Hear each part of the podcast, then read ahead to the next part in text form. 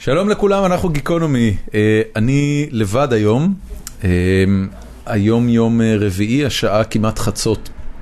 ואת הפרק הזה הקלטתי בעקבות פוסט שראיתי בפייסבוק לפני בערך שבועיים. ניר להב. שיוצר הרבה תוכן בתחום הזה של מדע אה, ומה שהוא מכנה רוחניות חילונית, אה, כתב פוסט על אה, הזכייה בפרס נובל של מגלי הגלים, הגלים הגרביטציוניים, וזה מאוד הלהיב אותי, ואז גם גיליתי שהוא יושב בברקלי, שקרובה לסן פרנסיסקו.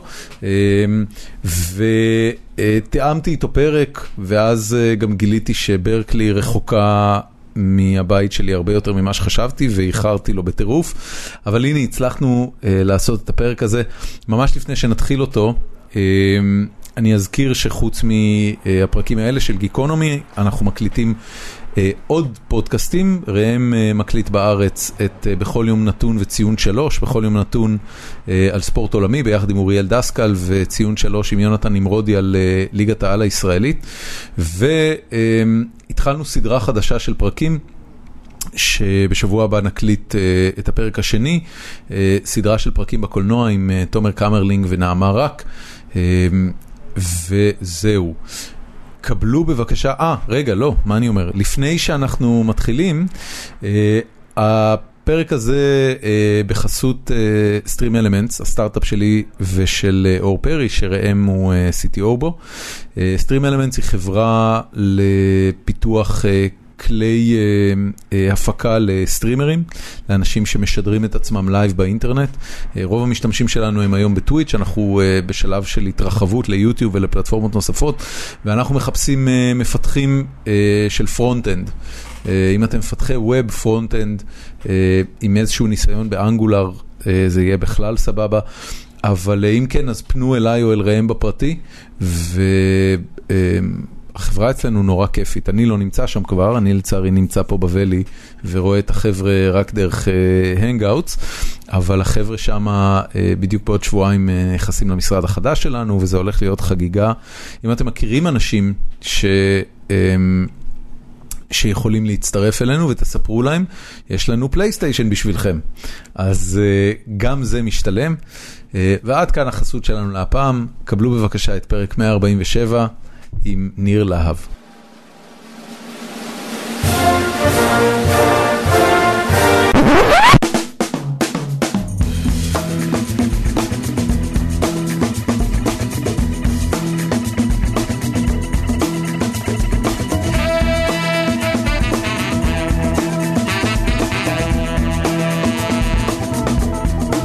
שלום רב לאורח שלנו, ניר להב, מה העניינים? שלום דורון, מה נשמע? טוב, אני, אני פעם ראשונה שלי בברקלי.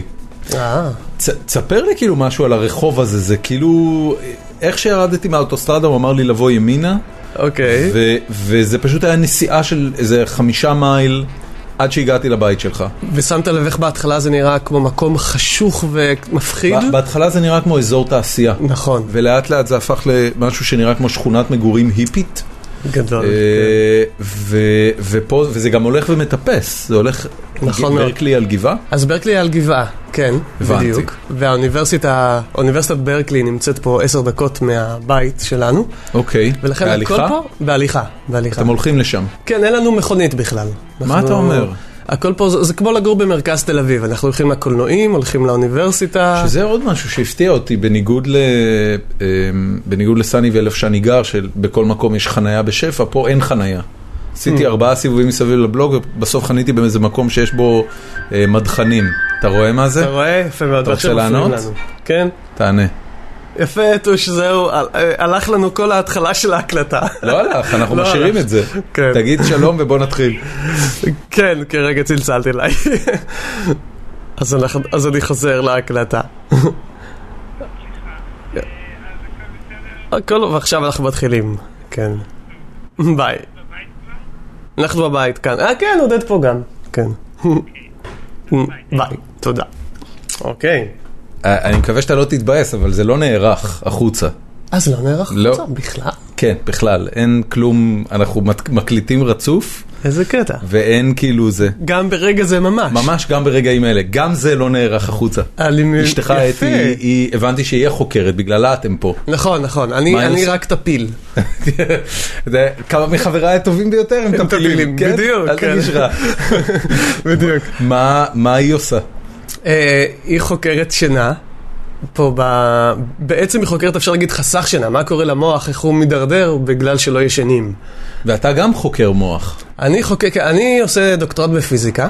אוקיי. בעצם באוניברסיטת בר אילן בארץ. אוקיי. ואני עושה, אני קורא לזה remote PhD, כן? אני עושה Remote PhD, גדול. בדיוק, PhD ממרחק. ב cloud. ב cloud, בדיוק. ו- וכן, אבל מתוך הפיזיקה אני מנסה להבין איך המוח עובד ומה זה תודעה. זה בעצם הנושא העיקרי שלי. אני מפתח איזושהי תיאוריה שתנסה להסביר מה זה תודעה בכלל ואיך המוח יוצר את זה. וזה- וזה תיאוריה פיזיקלית? וזה תיאוריה פיזיקלית, בדיוק. אוקיי. עכשיו בוא נלך ממש ממש ממש אחורה. אתה אה, תואר ראשון ושני במה עשית? גם בפיזיקה וגם בבר אילן. הבנתי. זאת אומרת, אתה כבר שם עשור לפחות. לפחות, כן, אוקיי. לא יותר. ולפני כן מה? מה, בצבא? נניח, לא יודע. כאילו, איך הגעת ללימודי פיזיקה בבר אילן? אה, תראה, איך, בואו נתחיל באיך הגעתי לפיזיקה בכלל. קדימה. כשהייתי בערך בכיתה ג', יסודי. יסודי, בדיוק, בית ספר היסודי. אה, ראיתי איזשהו ספר ישן כזה אצלה בבית אה, על אלברט איינשטיין. אוקיי.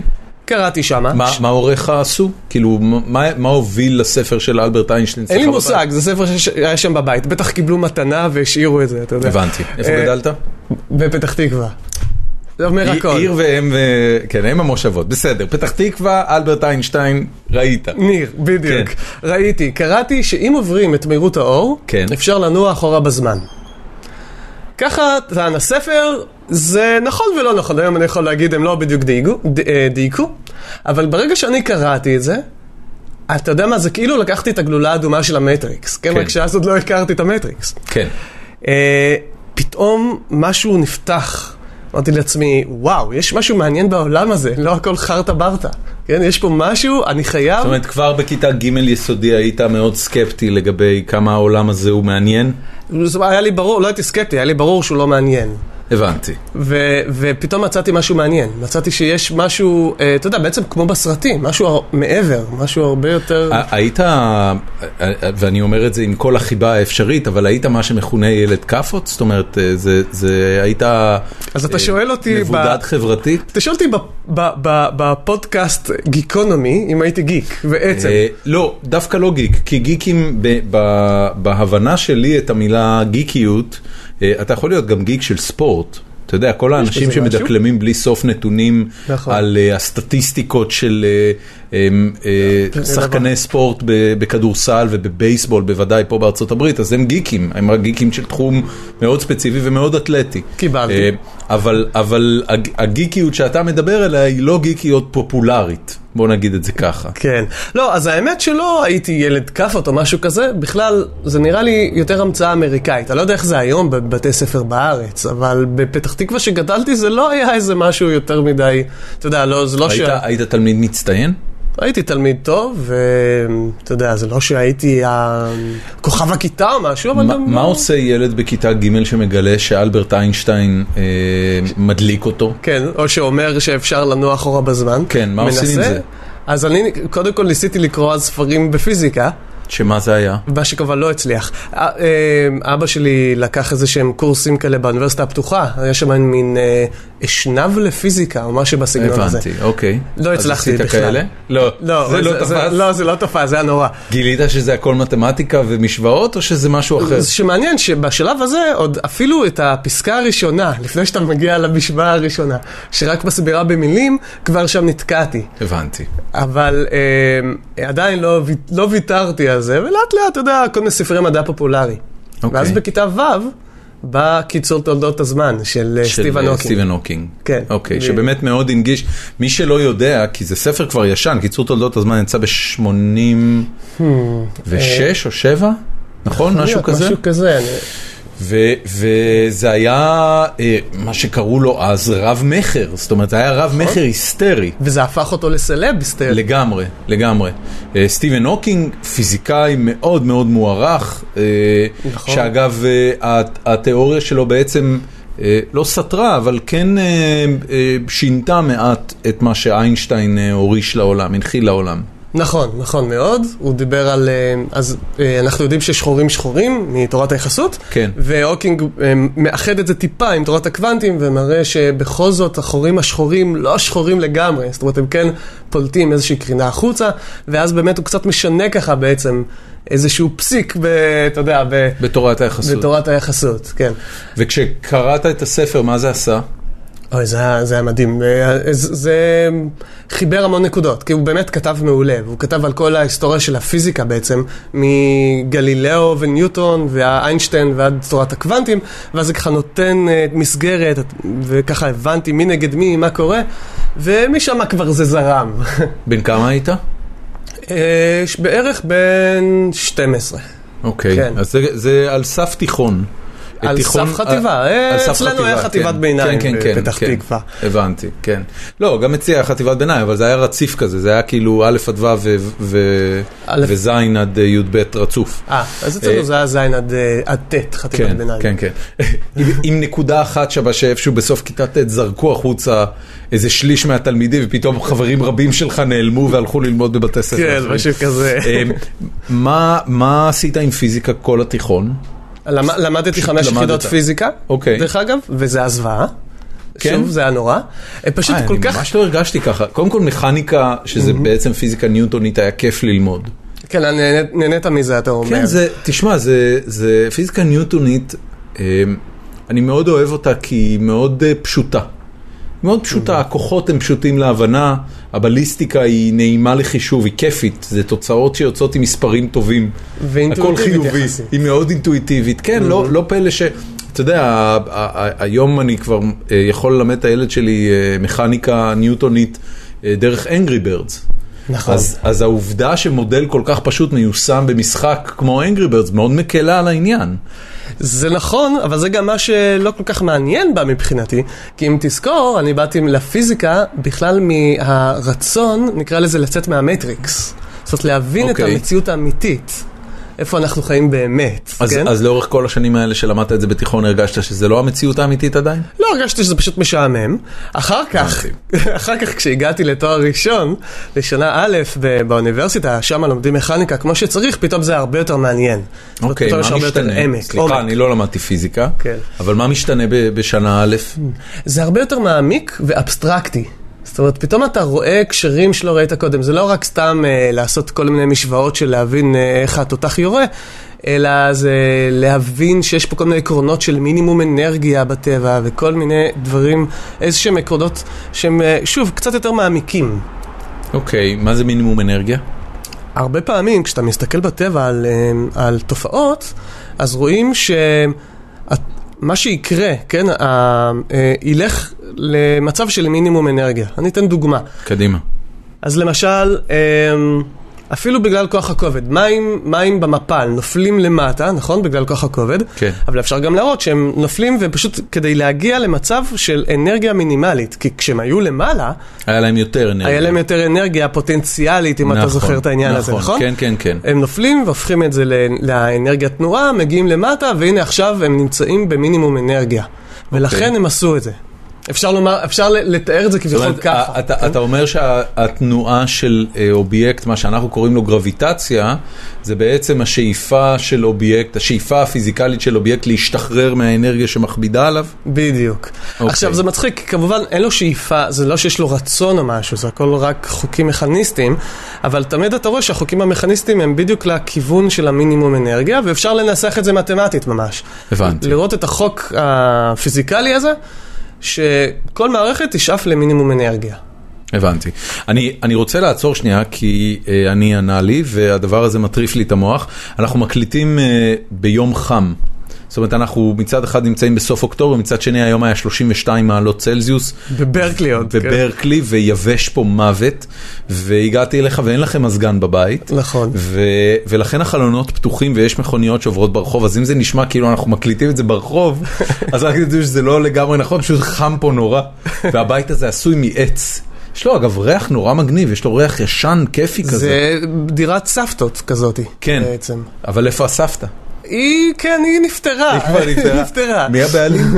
הבעלים גרים מתחתנו. אה, באמת? זה בניין של שתי קומות בעצם, אני. דפקתי אצלו על הדלת לפני שמצאתי אצלך, אה, יפה. כי הלכתי ישר ל-2121 ולא לא ראיתי את ה-A. את ה-A שזה שלנו. הוא נראה נכון באמת. נורא נחמד, הוא היה נורא חייכני. הוא אה, נראה כן, כמו הוא- גרסה רזה של הזקן מאפ, של פיקסאר. אה, מעניין. גרסה רזה וחטובה, צריך אתה יודע להגיד. את מי הוא מזכיר לי? היה סרט לא מזמן על אה, ביג ג'יינט, לא, איך זה נקרא? BFG.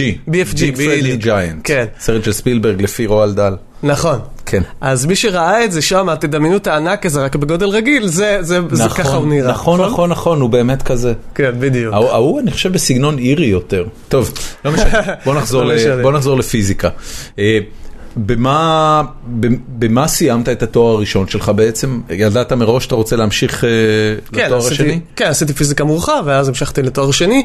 אה, עם, עם השנים ניסיתי לפתח כל מיני תיאוריות, לנסות להבין את הדברים המסתוריים שיש לנו בעולם. אוקיי. וידעתי שאני הולך ללמוד פיזיקה כדי לדעת לתרגם את זה לשפה המתמטית. כדי אוקיי. להוציא את התיאוריות האלה, את התיאוריות תן לי הפיזיקליות. דוגמה לתיאוריה שמסתובבת אצלך. אז למשל, מה, מהי התודעה, כן? זה מה שעכשיו אני עוסק בו, וזאת תיאוריה שבעצם בצבא, בזמן הצבא אני...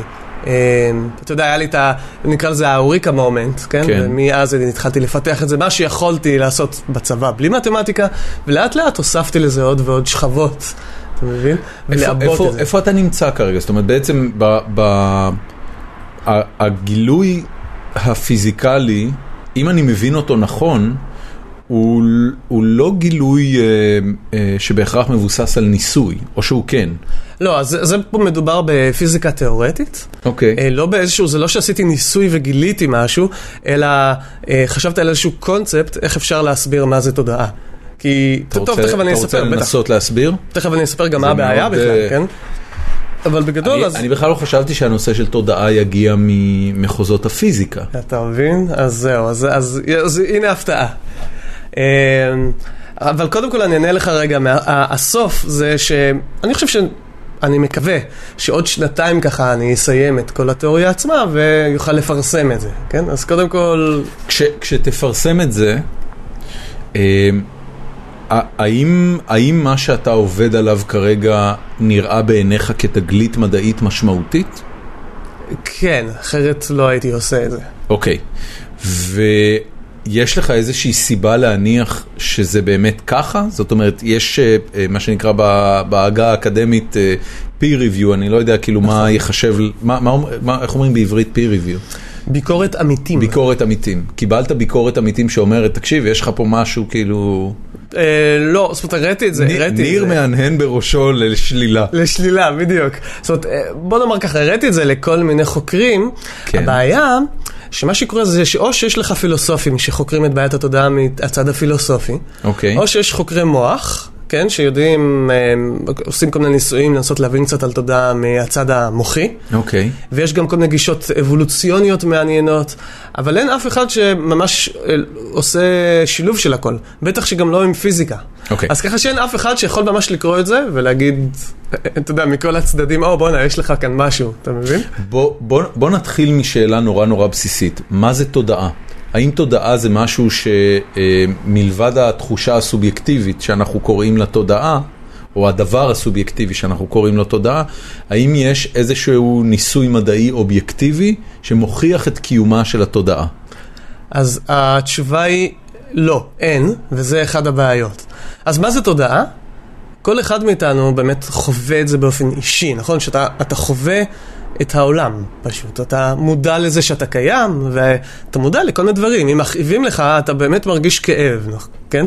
זה לא כמו גולם, או כמו מצלמה שמצלמת את העולם וזהו, אין לה שום חוויה על מה שהיא צילמה, לפחות ככה זה נראה.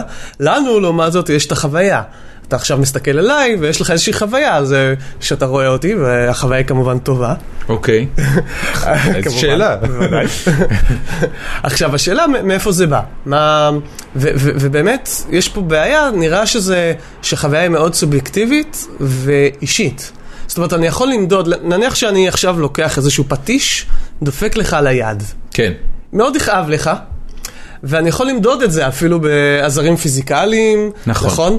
נכון. אה, קצב לב, הזעה, כל מיני דברים בסגנון הזה. נכון. אבל בעצם- פיזיולוגיים. בדיוק, בעצם כל זה פיזיולוגי. נכון. לא יהיה פה מדידה ישירה של חוויית הכאב, נכון. נכון? נכון. תאורטית יכול להיות שאני אוכל אה, לעשות איזשהו רובוט מספיק מתוחכם, שיראה גם מדדים כאלה, למרות שלא יהיה לו שום חוויית כאב. נכון. אז בעצם לא מדדתי אם, את החוויה. אם תיקח אה, ותבנה רובוט שכשאתה אה, דופק לו את הזרת בפינה, אה, הוא צורח והדופק שלו מואץ וכל הסממנים האלה מסמלצים בעצם את הפעולה של מערכת עצבים אנושית.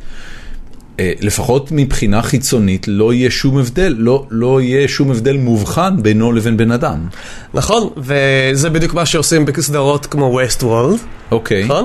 ואלן טיורינג, אבי המחשב המודרני, הציע את מבחן טיורינג. נכון. המבחן הזה שאומר שאם לא נדע לזהות בין מחשב לבין בן אדם, אז נגיד, אוקיי, יש לו משהו אינטליגנטי, הוא ניסה ללכת ממש רחוק ולהגיד שיש לו תודעה, כן? ממש תודעה. זאת אומרת, אלן טיורינג, אה, המודל שהוא מציע זה בעצם מודל שאם אתה לא, אם אתה לא מצליח להבחין שזו מכונה, אז זה כבר מפסיקה להיות נכונה? משהו כזה, כן. בגלל שאתה לא יכול להבחין אם יש לו תודעה או לא, והוא מגיב בדיוק כמו מישהו עם תודעה, אז הוא יציע, אז אולי באמת, נקרא לזה תודעה וזהו. מין, על, רק על הדברים החיצוניים האלה. אוקיי. עכשיו, לי זה לא נשמע מספיק טוב, כן? כי, שוב, אנחנו כן חווים את הדבר הפנימי הזה, ש... אה, שלא מספיק בשבילו רק אה, שהלחץ דם שלך עולה, או שהקצב לב שלך עולה. כי באמת, אתה, אנחנו חווים עוד משהו. מה זה הדבר הזה? אתה מבין? אני... אתה בטוח שאנחנו חווים עוד משהו? אתה מרגיש שאתה חווה עוד משהו? אם- ברגע שאתה חווה, אז אתה חווה, נכון? אם אתה חווה עכשיו כאב, אתה תגיד לי, כן, בוודאי שאני חווה כאב, ת- ת- ועכשיו אני רוצה להפסיק את החוויה הזאת, נכון? זאת אומרת, החוויה עצמה היא קיימת, השאלה רק מאיפה היא באה. אוקיי. אוקיי? אתה מבין מה אני מתכוון? אני מאוד לא? מבין מה אתה מתכוון, אני, תראה, השאלה בעיניי אם זה לא אה, פשוט סכום של כל אותם פרמטרים פיזיולוגיים. או, אני, אני, אתה יודע, אנחנו מדברים על כאב, ואני אה, בתור מישהו שמעריץ וקורא את אה, חולית אה, מגיל מאוד צעיר, פחות או יותר מהגיל שאתה קראת את איינשטיין. אז, אז יש שם את הקטע של המבחן שבנות גשרית מעבירות את פול אטריידיס, שהוא בעצם מבחן כאב. הן מכניסות לו את היד לתוך קופסה, זה נקרא, לא משנה, לא זוכר איך קוראים לקופסה. כן. והן מתחילות להגיד לו שהיד שלו שנמצאת בתוך הקופסה נשרפת.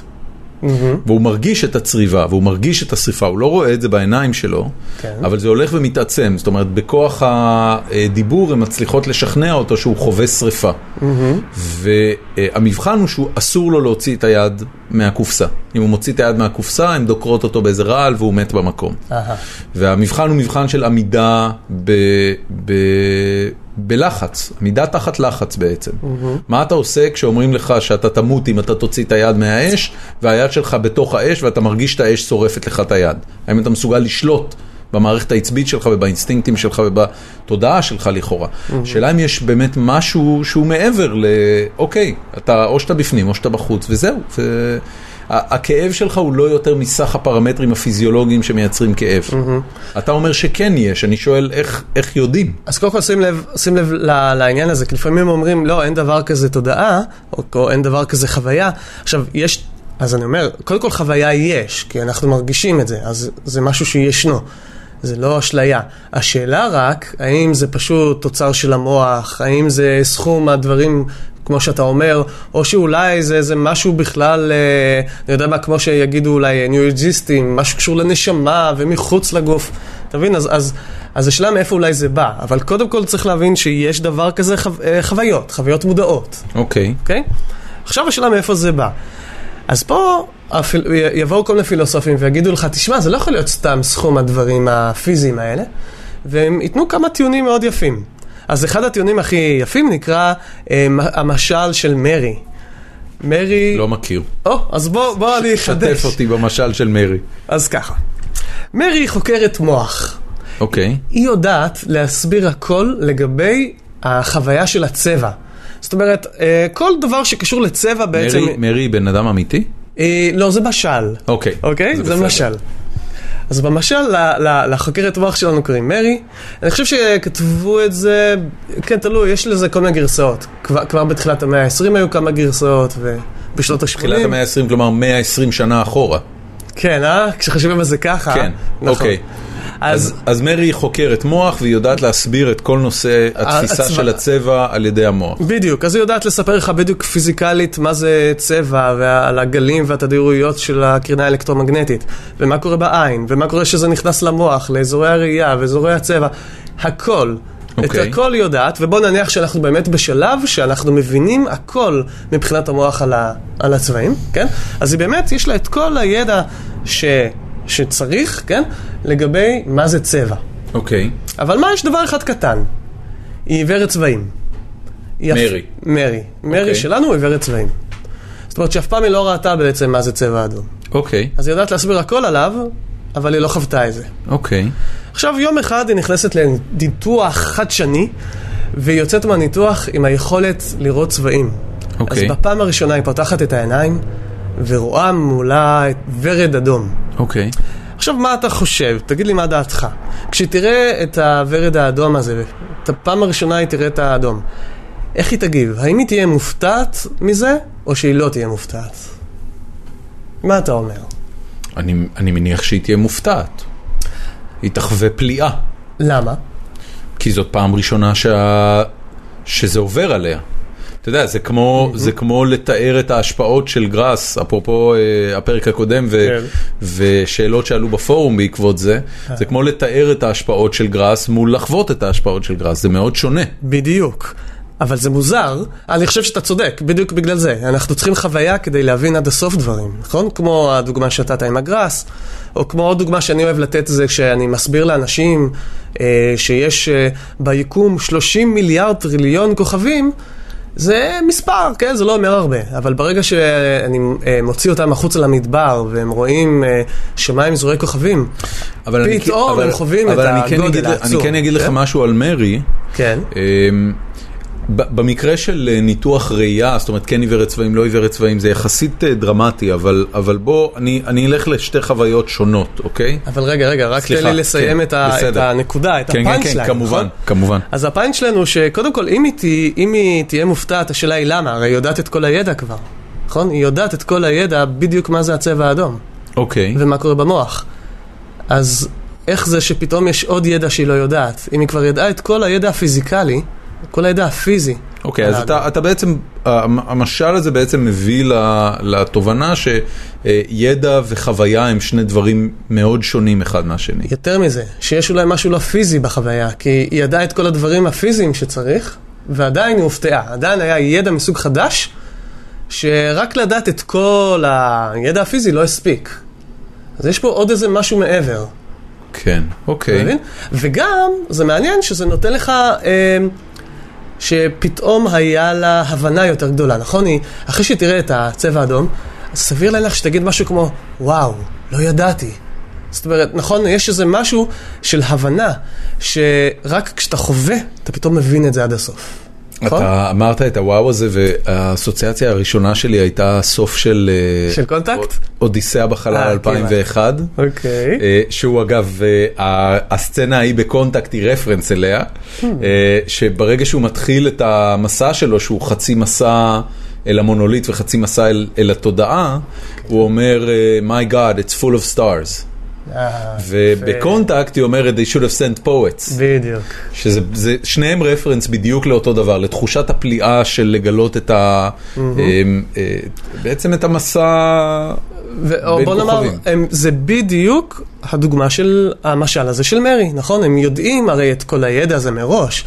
גם בשני הסרטים האלה, כן, זה אנשים אסטרונאוטים, פיזיקאים, ובכל זאת היה חסר להם משהו. נכון, אני שנייה רק אגיד למי שמאזין לנו אה, ואני, אה, ולא מכיר, אה, 2001 סרט של סטנלי קובריק מ-1968, מבוסס על ספר של ארתור סי קלארק, אה, ומתאר את המפגש הראשון של בני אדם עם אינטליגנציה. אה, אה, לא מכדור הארץ, נאמר זאת כך, ואני לא אעשה ספוילרים מעבר לזה, וקונטקט, אה, סרט של אה, רוברט זמקיס מ-99, עם ג'ודי פוסטר ומתיו מקונהי, אה, פחות או יותר על אותו דבר.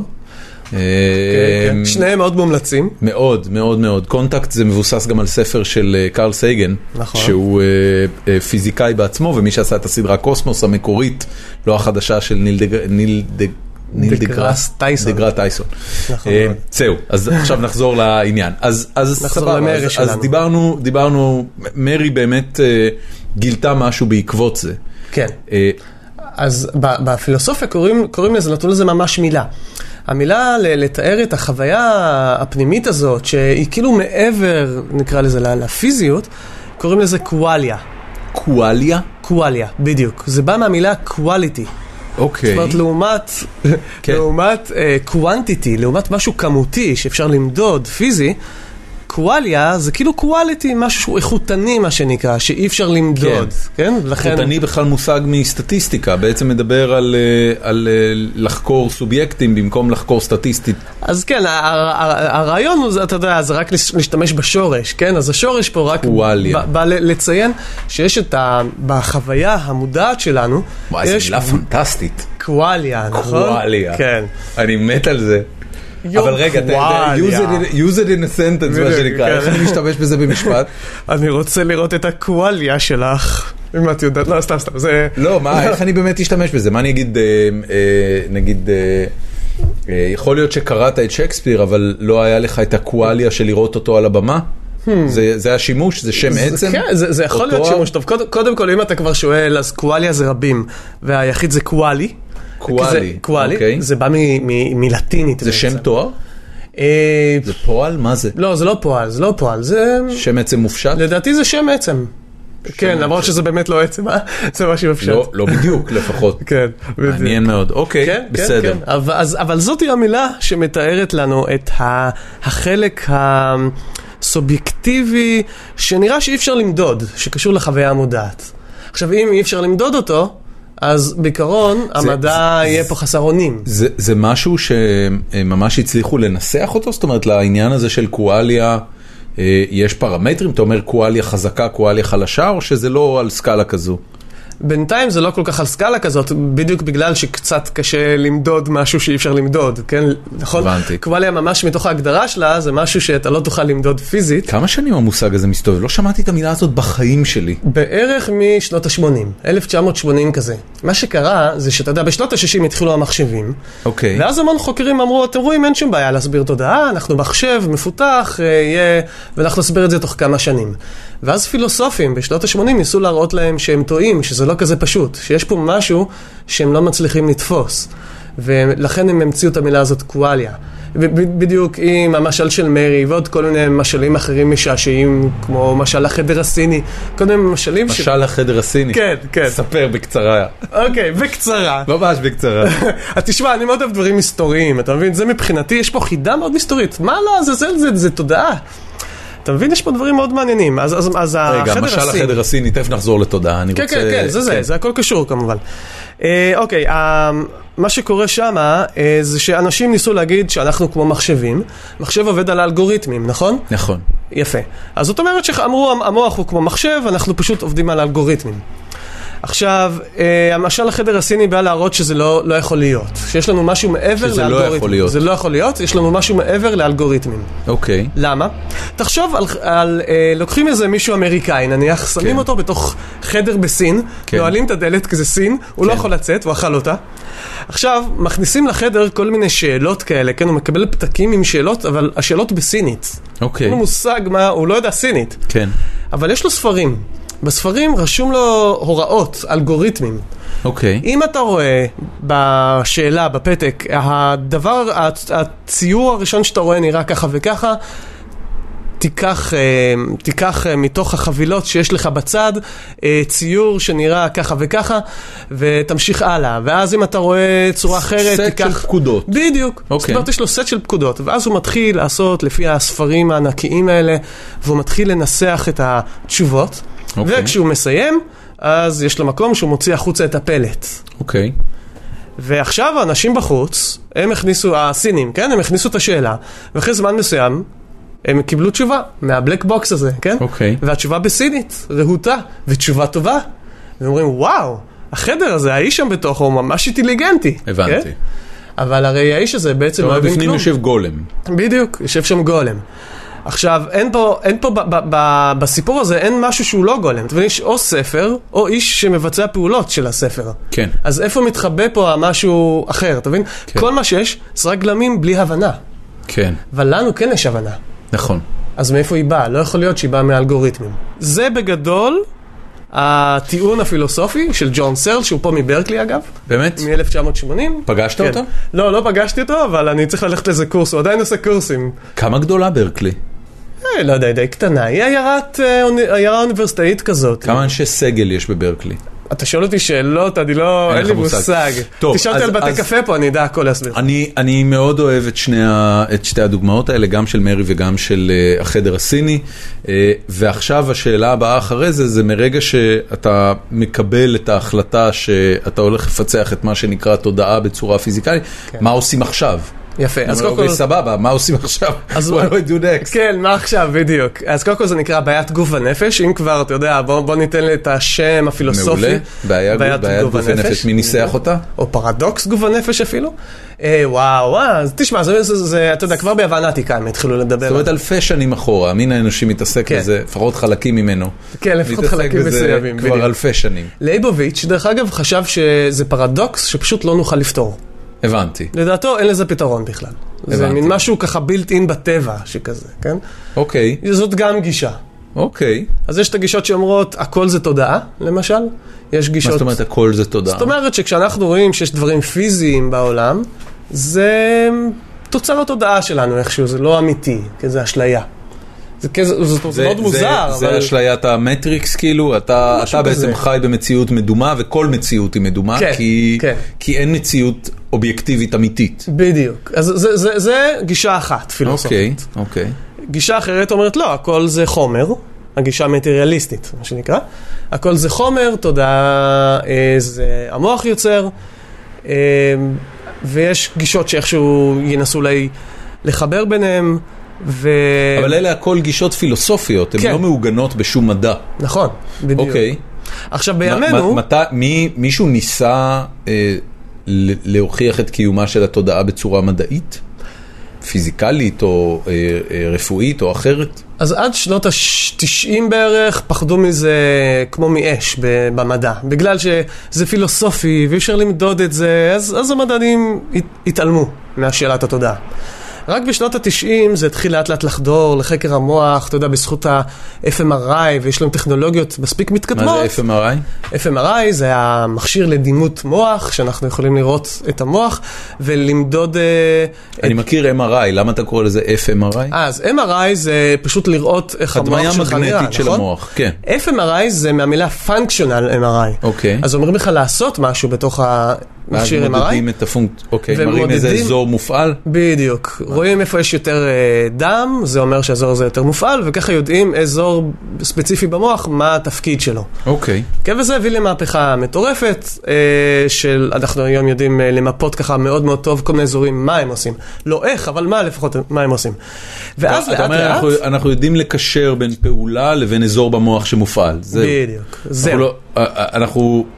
תראה, זה, זה תכלס די הרבה. זה, זה, זה ממש ברמה של מה? של, אה, של מילימטרים מעוקבים? עד כן. לרזולוציה כזו אנחנו יודעים? בדיוק, כן. עכשיו, זה לא מספיק טוב, כי יש לנו, יש אה, 100 מיליארד נוירונים ואם אתה לוקח מילימטר מעוקב כזה, יש שם, אם אני זוכר נכון, סביב, לא זוכר, עשרות אלפי או מאות אלפי נוירונים. אבל, אבל זה ממש לא מחולק מספיק. לאזורים, יש אזור שאתה אומר, אה, פה הזיכרון שלי, פה הפונקציונליות הזאת, פה הפונקציונליות הזאת, זה עד כדי כך ממופה? כן, כן. המוח שלנו, אנחנו היום יודעים להגיד שהוא כמו, הוא רשת בעצם, כשכל אזור עושה משהו אחר, ואנחנו ממש יכולים למפות כל אזור ואזור מה הוא עושה, ואיך הרשת הזאת מנסה, כל התתי רשתות האלה מנסות לדבר אחת עם השנייה. אוקיי. אה, אבל אנחנו לא יודעים עוד להציע איך המוח עובד באמת. זאת אומרת, מה, מה באמת קורה שם, מה הדינמיקה שקורית ב- ברשת. אוקיי. זה אנחנו לא יודעים. אבל משנות התשעים התחילו לחקור ולדבר על תודעה. אגב, סליחה, כמה, כמה הרשת הזאת והתפקוד שלה דומה ל, אמ, למחשבים, כמו שאנחנו בנינו אותם, תכננו ובנינו אותם? לא כל כך דומה, אוקיי. אה, בגלל שאנחנו כרגע יותר עובדים במחשבים באופן טורי, נכון? אה, פעולה א' אה, עוברת לפעולה ב', לפעולה ג', ואין כל כך גם פידבקים. זאת אומרת, מה שקיבלת לא, בדרך כלל עד היום, לא הולך אחורה למשהו שכבר נעשה. אתה מבין, זה, יש לך פעולה א', לב', לג', ויש לך אאוטפוט. ואיך המוח שלנו עובד? המוח הוא כמו מכונת כביסה, זאת אומרת, הכל שם מתערבב כל הזמן. קורים שם המון דברים בבת אחת, אתה מבין? אוקיי. ותחשבו על זה. זאת אומרת, יש שם המון פידבקים, כן, המון דברים שקורים והולכים אחורה וחוזרים קדימה, וזה פשוט, אה, אפשר לומר, מין בלאגן אחד גדול. כן? אבל אתה יודע, אתה אומר את זה, ומה שאני שומע אותך אומר בעצם, זה אמ, אנחנו לא יודעים. כי מכונת כביסה, אם היה לך סימולטור מספיק אפקטיבי של כל הכוחות הפיזיקליים שפועלים על הכביסה במכונת כביסה, אני מצטער, אבל הנושא הזה נורא קרוב לליבי עכשיו, כי אנחנו גרים במלון כבר חודש ואני עושה כביסה. אז ממש היום עשיתי שלוש מכונות כביסה, ואתה אתה רק אמרת את זה, וכל מה שדמיינתי זה את הכביסה הצבעונית ואת הכביסה הלבנה ואת הכביסה הכהה. היה לך הרבה זמן לחשוב על איך זה. הם מסתובבים בתוך המכונה ואחרי זה בתוך המייבש. כן. אבל בסופו של דבר, אם אם הייתי רוצה לעשות סימולטור מספיק טוב של מכונת כביסה, יכול להיות אפילו שבמחשבים שקיימים היום הייתי מייצר אחד כזה. אז תן לי לדייק. כשאני אמרתי שזה כמו מכונת כביסה, התכוונתי, נכון שהבגדים מסתובבים שם כן. כל הזמן, ככה המידע בתוך המוח מסתובב כל הזמן, אה, מתחיל מאזור אחד, הולך לאזור אבל שני, זה- חוזר מה זה מידע אחורה. במוח? אה, זאת אומרת, המוח עובד, אתה יודע, הנוירונים עובדים על ידי מתח חשמלי, מתח אוקיי. שעובר בהם. יפה? מתח ואז- חשמלי הוא מחשבה? אה, לא, אנחנו לא יודעים. אנחנו לא יודעים את זה, אנחנו לא יודעים מהי מחשבה. כן, אז זה... אנחנו רק יודעים שיש נוירונים ושהעסק, אה, אה, שמתח חשמלי עובר בהם. בדיוק, ואנחנו יודעים שהנוירונים יורים, כן? הם יורים ביריות כמו אה, התפרצויות שכאלה, כן? ואז אפשר לספור כמה התפרצויות הם עושים, לאן זה הולך. זאת אומרת, מנוירון א' לנוירון ב' לג', כן? ההתפרצויות האלה הם במתחים חשמליים שונים? לא, זה באותם מתחים, אבל הזמנים בין ההתפרצויות יכולות להיות זאת אומרת, שונות. זה בעצם קוד מורס מאוד מאוד משוכלל של בדיוק. ברסטים חשמליים, בדיוק. שביחד בכל המוח מרכיב את מה, ש... כן. מה שעובר לנו בראש. נכון.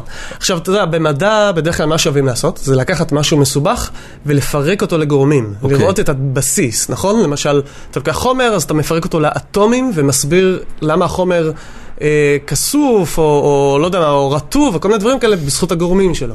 אוקיי. ניסינו לעשות אותו דבר אז למוח. פירקנו אותו לגורמים שלו, הנוירונים, ראינו איך הם עובדים מבחינת הפולסים האלה, ומפה אנחנו היינו רוצים להרכיב חזרה את המוח ולהגיד מה זה מחשבה, מה זה תודעה, מה זה רגש, אבל אנחנו תקועים, אנחנו לא יודעים לעשות את זה. זאת אומרת, לפרק את זה לנוירונים ולהרכיב חזרה, לא הולך. אנחנו צריכים פה מה זה איזשהו אומר לא שינוי הולך? גישה. מה, מה כבר ניסו? ניסו לעשות, אה, ניסו להציע למשל שכשנוירון אה, מסוים יורה, אז אולי זה אומר שעכשיו אתה תרגיש אה, פחד, כן? היו כל מיני רעיונות כאלה בשנות ה-60. עכשיו, ראו שזה לא כל כך עובד.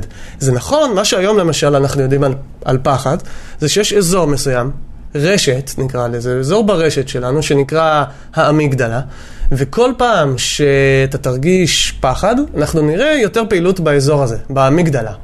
יש לי חבר טוב אה, כן. ויקר אה, ישראלי, שהוא אה, פסיכולוג, והוא הראה לי קליפים ביוטיוב, מאוד ישנים אגב, של חתולים שמעבירים להם זרם חשמלי באזור מסוים במוח, והם מיד נהיים נורא אגרסיביים.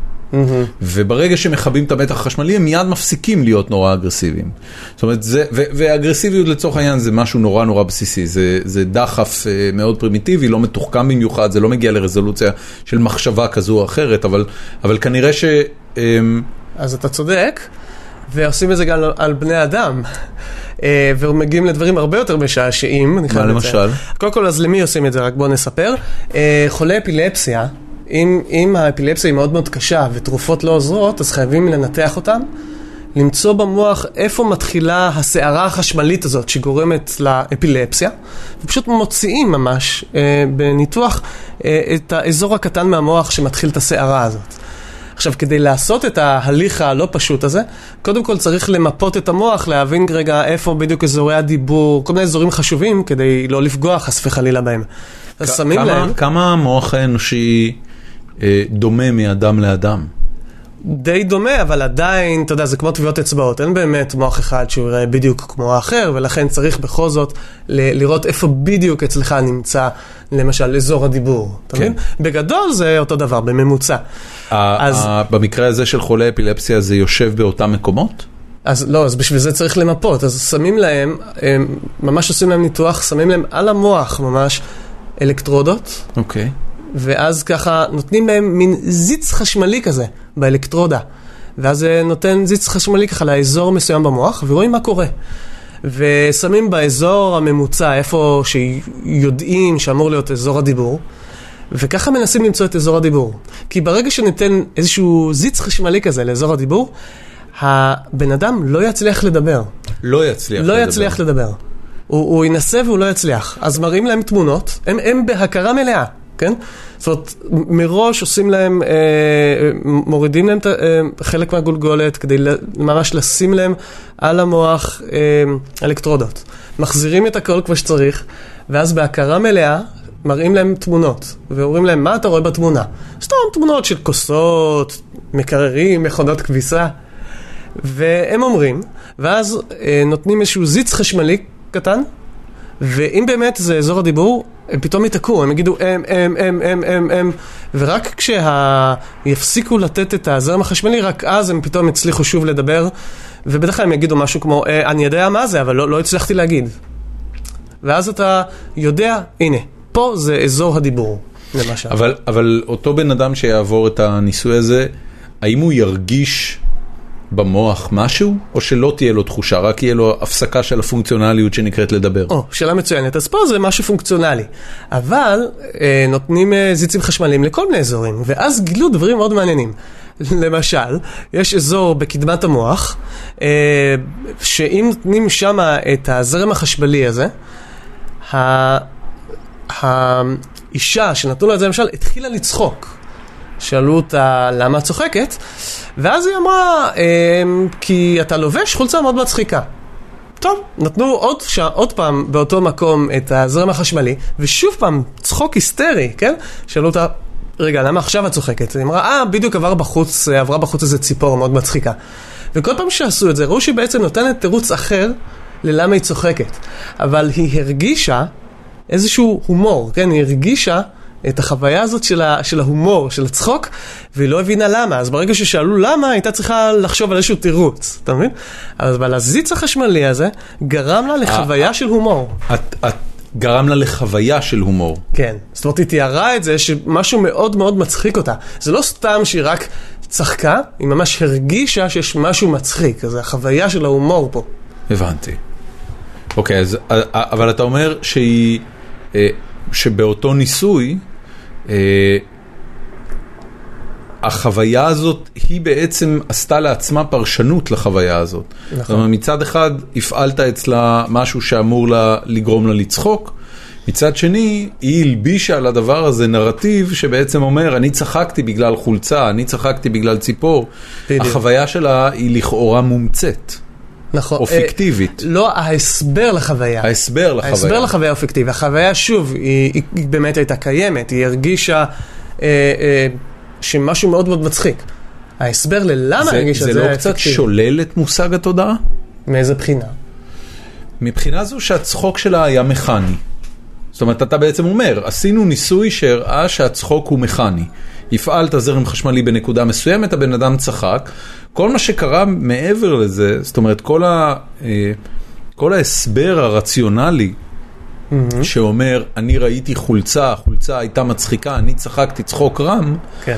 הוא, אה, הוא פיקציה, הוא לא קיים. מהמם, זה נכון. ו- ויכול להיות שזה פשוט מנגנון משלים של המוח, שאומר, כשמשהו קורה, תסדר לעצמך את זה בראש. כן, רק שים לב, זה נכון דרך אגב, רק שים לב, רגע, מה נכון בזה? זה נכון. הרסתי לך את את הדוקטורט. לא, מה נכון בזה? מה שנכון בזה, זה שאנחנו בדיעבד מנסים למצוא הסברים כל הזמן. כל הזמן לספר לעצמנו סיפורים. אוקיי, מה שלא מדויק, כן? זאת אומרת, יש פה, הייתי צריך להתחיל להגיד כן ולא. אוקיי. אז הכן זה על הפיקטיביות. הלא זה שיש אזור אחר שהוא האזור המכני, שאנחנו יודעים איפה, איפה באופן מכני אנחנו יוצרים דיבור וצחוק. זה לא האזור שאותו הם נתנו לו זרם חשמלי. זאת אומרת, זה לא היה רק אה, האזור שפשוט באופן מכני מפעיל את הפה ועושה צחוק, כן? אוקיי. זה היה איזשהו אזור אחר, שאחראי על התפיסה של ההומור. כן? ולכן היא הרגישה, זה לא רק שהיא צחקה, אלא היא ממש הרגישה שיש פה משהו מצחיק. אז, אז מצד אחד, אתה אומר שיש יש, אה, אזורים שונים במוח לצחוק ולמצחיק. בדיוק, כן, בדיוק. אוקיי. יש אזורים שונים במוח לטכנית איך לדבר, ולמשל מה לשוחח. ההבנה, כן, בדיוק, ההבנה של מה הרגע דיברת, או מה כתבת, אתה מבין? זה אזורים שונים במוח. וואו. ואנחנו יודעים את זה מתוך אנשים שהיה להם שבץ למשל, והלך להם אחד מהאזורים. אז אם למשל הולך לך האזור הטכני, אתה לא, לא תצליח לדבר, אבל תוכל אולי לכתוב למשל, כן? אה, אבל אם הלך לך האזור של ההבנה, אז, אז, אז רואים אנשים שהם כביכול מדברים, אבל בעצם הם מדברים רק ג'יבריש, כן? הם לא באמת אומרים שום דבר. ואתה מבין, יש פה איזושהי...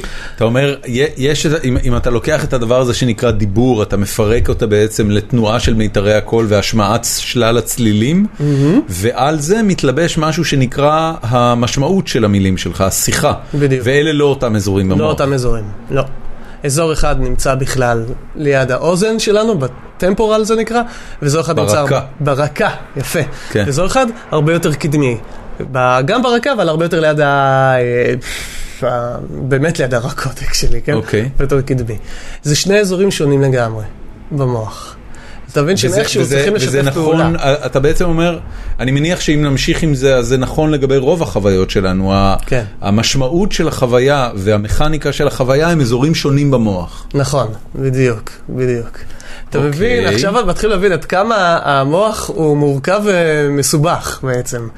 אבל, אבל, אוקיי, בוא נתקדם. אה, סבבה, אז, אז, אז, אז זה נשמע, זה נשמע שכאילו, מה הבעיה? אז הנה, תודה, הנה, אני, אזור מסוים עושה, כן? כן. הנה, אני, אה, האזור הקדמי לא, לא רציתי עושה להגיד את. זה כדי לא לצאת שמוק, אבל כן, בסדר. אה, אבל הנה, אני אומר את זה. כן, לא, זה סבבה. אז, אז זה נשמע שגם לזה יש כאילו הסבר מכני מדעי. הבעיה שמצד שני, האזורים האלה עושים עוד הרבה דברים אחרים גם, אז אתה לא בדיוק יכול להגיד, הנה, האזור הזה הוא אזור ההומור, כי הוא עושה עוד הרבה דברים. או האזור של האמיגדלה שקודם ציינתי, שרואים שהוא פועל כשיש פחד, כן. הוא פועל גם כשיש זעם, או, לפ, לפ, או, או עוד כל מיני דברים אחרים, כן? וכל מה שאנחנו יכולים לראות זה קורלציות כאלה, כן? כל פעם שיש... אה, כל פעם שיש פחד, האמיגדלה עובד. אני, אני חייב לשאול בהקשר הזה, האם ציוד המדידה אה, שאיתו עושים את הניסויים האלה היום הוא מספיק מדויק? השאלה מה זה מדויק, זאת אומרת, למה זאת אתה אומרת, יכול מתכוון? להיות? שאנחנו מפספסים משהו. יכול להיות שה...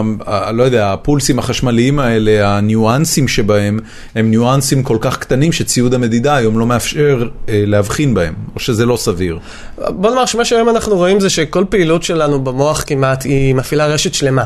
זאת אומרת, זה לא סביר שזה איזה נוירון אחד עם ניואנסים, אלא שזה רשת שלמה שפועלת כדי שאנחנו נצליח למשל לדבר. כי כמו שאתה רואה, יש לך את האזור של הדיבור המכני, האזור שהוא יותר של ההבנת שפה, אזור רגשי שכמובן יעבוד עם זה. אז, אז כל פעולה שאנחנו עושים זה רשת נרחבת במוח. אוקיי. עכשיו, עשו ניסוי מאוד מעניין לגבי תודעה. רצו לבדוק, פעם הייתה תיאוריה שאולי יש אזור ספציפי במוח, שזה האזור המודע, נקרא לזה. כשהוא עובד, אנחנו מודעים. כשהוא לא עובד, אנחנו לא מודעים. למשל, בזמן השינה, השינה עמוקה, אנחנו לא מודעים למה קורה איתנו, אז אולי אז האזור הזה לא עובד. בזמן חלום, יש לך מודעות, אז האזור הזה אולי כן עובד. זה, זה אני מניח משהו שאשתך יודעת להגיד. שכן, זה נכון, זה נכון. אה, אה, זאת אומרת, בגלל שהיא חוקרת שינה. כן. אבל עשינו את הניסוי באופן כללי, לאו דווקא על שינה, לראות האם יש אזור ספציפי במוח שהוא אחראי על תודעה. אה, והתשובה היא שלא, אין אזור כזה. מה שגילו זה שהתודעה בעצם זה פעילות מאוד מאוד נרחבת שקורית במוח. זאת אומרת, כשכל המוח בערך דולק, כן, עושה משהו, אז יש לנו תודעה. ברגע שרק אזורים מאוד ספציפיים עובדים, אז לא נהיה מודעים. בואו ניתן דוגמה. ניתן דוגמה. אתה, אתה, אתה אומר, או, או לפחות מה שמשתמע ממה שאתה אומר, זה שהתודעה היא, אה, היא, היא כמו רמת הפונקציונליות של המוח? אם, אתה, אם, אתה, אם המוח שלך חצי עובד, אז אתה תהיה בתודעה נמוכה, ואם אתה על, על, על עשר בסקאלה, אז אתה תהיה, ב, אתה תהיה מודע יותר? אנחנו לא עד כדי כך שם שאנחנו יכולים באמת לכמת את זה ולהגיד חצי או okay. לא אוקיי. חצי. אבל מה שאנחנו יודעים היום להגיד זה... שזה קשור לפעילות של רשת מאוד מאוד נרחבת. הבנתי. אני אספר לך ניסוי ואז אתה תבין קדימה. מה הכוונה. אפשר להראות, נניח מישהי באה לניסוי, היא מתיישבת מול המחשב, ומראים לה איזושהי תמונה לזמן מאוד קצר, תמונה מהבהבת למיליסקנדס, כאלה, כן, לזמנים פחות משנייה. עכשיו, אם זה מהבהב מהר מדי, היא תגיד שהיא... מיליסקנד זה אלפית שנייה, אני לא יודע אם העין מסוגלת להבחין באלפית שנייה. באלפית שנייה היא באמת לא מסוגלת להבחין, אבל בוא נאמר שב-400 מיליסקנד, 400 אלפיות השנייה, כן, כן, כן. כבר היא תגיד מה היא רואה אפילו. נכון. היא תהיה מודעת למה היא רואה בתמונה. כן. אבל יש אזור ביניים. שאתה נניח סביב, אם אני זוכר נכון, 80 אלפיות השנייה, אוקיי. היא תגיד שהיא לא ראתה כלום, אין לה מושג מה היה בתמונה. אבל כשנבדוק לה את המוח, אנחנו נראה ש... המוח כן הצליח לקלוט. כן, עכשיו מה זה המוח? אזורי הראייה שלה כן הצליחו לזהות משהו. אז אזורי הראייה שלה כן עבדו, אבל היא לא מודעת למה היא ראתה. אין מודעות עדיין. הבנתי. Okay? אוקיי? זאת אומרת, מבחינת החשיפה לאיזושהי תמונה, יש רף מינימום שהוא רף הראייה, ויש רף גבוה יותר שהוא רף התודעה. בדיוק, בדיוק. והרף הזה הוא בדיוק סביב המאה מיליסקנד. עשית את הניסוי הזה על עצמך? ניס... אה, עשיתי כמה דברים דומים זה, כאלה. זה כן, שונה בין בני אדם, או שזה אצל כולם אותו דבר? זה שוב, יש, זה הכל בממוצע. אתה יודע, עושים סטטיסטיקות על כל דבר, כן? אז בממוצע, סביב 100-120 אה, מיליסקנד, אנשים כבר uh, יהיו מודעים לתמונה, וסביב, אני חושב, ה-80 מיליסקנד, uh, יהיה את הפעילות המוחית באזורי הראייה, אבל הם לא היו מודעים הם ראו. ואז עכשיו, כשבודקים מה ההבדל במוח, אז באמת אתה רואה שכשאין מודעות זה רק אזורי הראייה, ושכן יש מודעות, פתאום כל המוח בערך דולק. אתה מבין? זאת פתאום זה רשת מאוד מאוד נרחבת. עובדת, ואז רק הבן אדם יגיד, אה, ah, אני יודע, ראיתי הרגע מכונת כביסה כמובן. כן, כן, כן, מסתובבת. מסתובבת, אה, לא סתם. זה, זה משהו שהוא אה, משתנה בהתאם למצבים? זאת אומרת, אם אתה עייף, אתה תהיה בתודעה גבוהה יותר, אם אתה... לא יודע מה, אכלת סוכר, שתית אלכוהול, עישנת גראס, זה משנה את התודעה? אז אנחנו יודעים שכל דבר משנה את התודעה. דרך אגב, לא עשו מחקרים, זה דווקא מחקר לא רע, מעניין לבדוק אם הדברים האלה יכולים לשנות את זמן התגובה. כן, זה מה שאני שואל. לדעתי לא עשו את זה. זה נשמע כאילו אני בא לברקלי, אה, חביבי. בדיוק, אתה מבין? יש לך... זה נשמע כאילו יש לי מה לעשות פה. בוודאי, בוודאי. הנה, אז עכשיו אה, אולי לאשתי, אה, הנה אתי, אז אם את רוצה, יש לך פה ניסוי להמשך. כן, מה כדאי לבדוק? אתה כל כך משוכנע שהיא תאזין לך, לא כן. בטוח, אנחנו כבר שעה לתוך הפרק. מי אמר שהיא... זה? תשמע, אוקיי. תראה. הפכתי אותך. חמוד. אוקיי. אוקיי, בוא נתקדם. אני נורא סקרן איפה הדבר הזה הופך להיות הדוקטורט שלך. אה, וואי, יש לך עוד הרבה, יש עוד הרבה לאן ללכת. השם. אוקיי, בוא נקפוץ קצת קדימה ובוא נדבר אוקיי. על הדוקטורט שלך. סבבה. אז כמו שתבין, יש פה, הבעיה היא שמצד אחד הכל נראה מאוד פיזי, הנה יותר אה, רשת, יש לנו תודעה, אפשר לדעת ממש על הזמנים, כן, כמה זמן צריך כדי שתהיה מודעות. אה, יש אזורים שממש, הנה, אתה מגרה אותם ופתאום יש תודעה של הומור. אבל מצד שני, עדיין אנחנו יודעים שיש את הבעיות, כמו הקואליה שדיברנו עליה. כן. המשהו הזה הבלתי מדיד, החוויה הפנימית הזאת, הבנה שפתאום צצה משום מקום, כל הדברים האלה ש... צריך לגשר, אז צריך פה איזושהי תיאוריה שתסביר מה זה הקואליה הזאת, מה הולך כאן, כן? אוקיי. למה זה נראה משהו שאי אפשר למדוד? כאילו, אני יכול לקחת לך את המוח עכשיו, ולחפש איפה החוויה הזאת של, למשל, של הפחד, כן? כן. אז אני רואה את, ה, את האזור האמיגדלה עובד, אני רואה אולי רשת נרחבת עובדת, אבל הרשת הזאת... זה לא הפחד, כן? אם אני אחפש, אני יכול להגיד, הנה הנוירון הזה, א' ירה לב', ירה לג', חזר לא', אבל לא, זה אתה, לא לא חושב, הפחד. אתה לא חושב שאם אה, אם היה לנו... אה, אם היה לנו מידע מספיק מדויק על התנועה של כל הזרמים החשמליים בתוך אותה רשת נוירונים, לא היית יכול לבוא ולהגיד, אה, זה פחד. השבעת אלפים נוירונים האלה, זה שולח לפה, זה שולח לפה, זה שולח לפה, אתה מקבל בסוף איזה משהו שנראה כמו קוד DNA ארוך כזה של אותיות ומספרים ונקודות ודברים שרצים על ציר הזמן, ואתה אומר, זה הבלופרינט של פחד. השאלה מי לוקח ומפרש את זה לפחד. כי זה מה שהרגע אמרנו זה, זה רק נוירונים יורים. צריך מישהו או משהו שאיכשהו יפרש את זה, שיחווה את זה. אוקיי. אחרת לא יהיה את החוויה. זאת אומרת, זה לא החוויה, נכון? אתה פשוט רואה פה יריות של נוירונים, אתה לא מדד את, החוויה עצמה של הפחד, נכון? אתה מדד את כן, אבל הדברים זה, פיזיים. זה, זה כאילו פחד, אם רגע לחזור לדימוי מהמטריק, זה הפחד בתצורת הקוד שלו.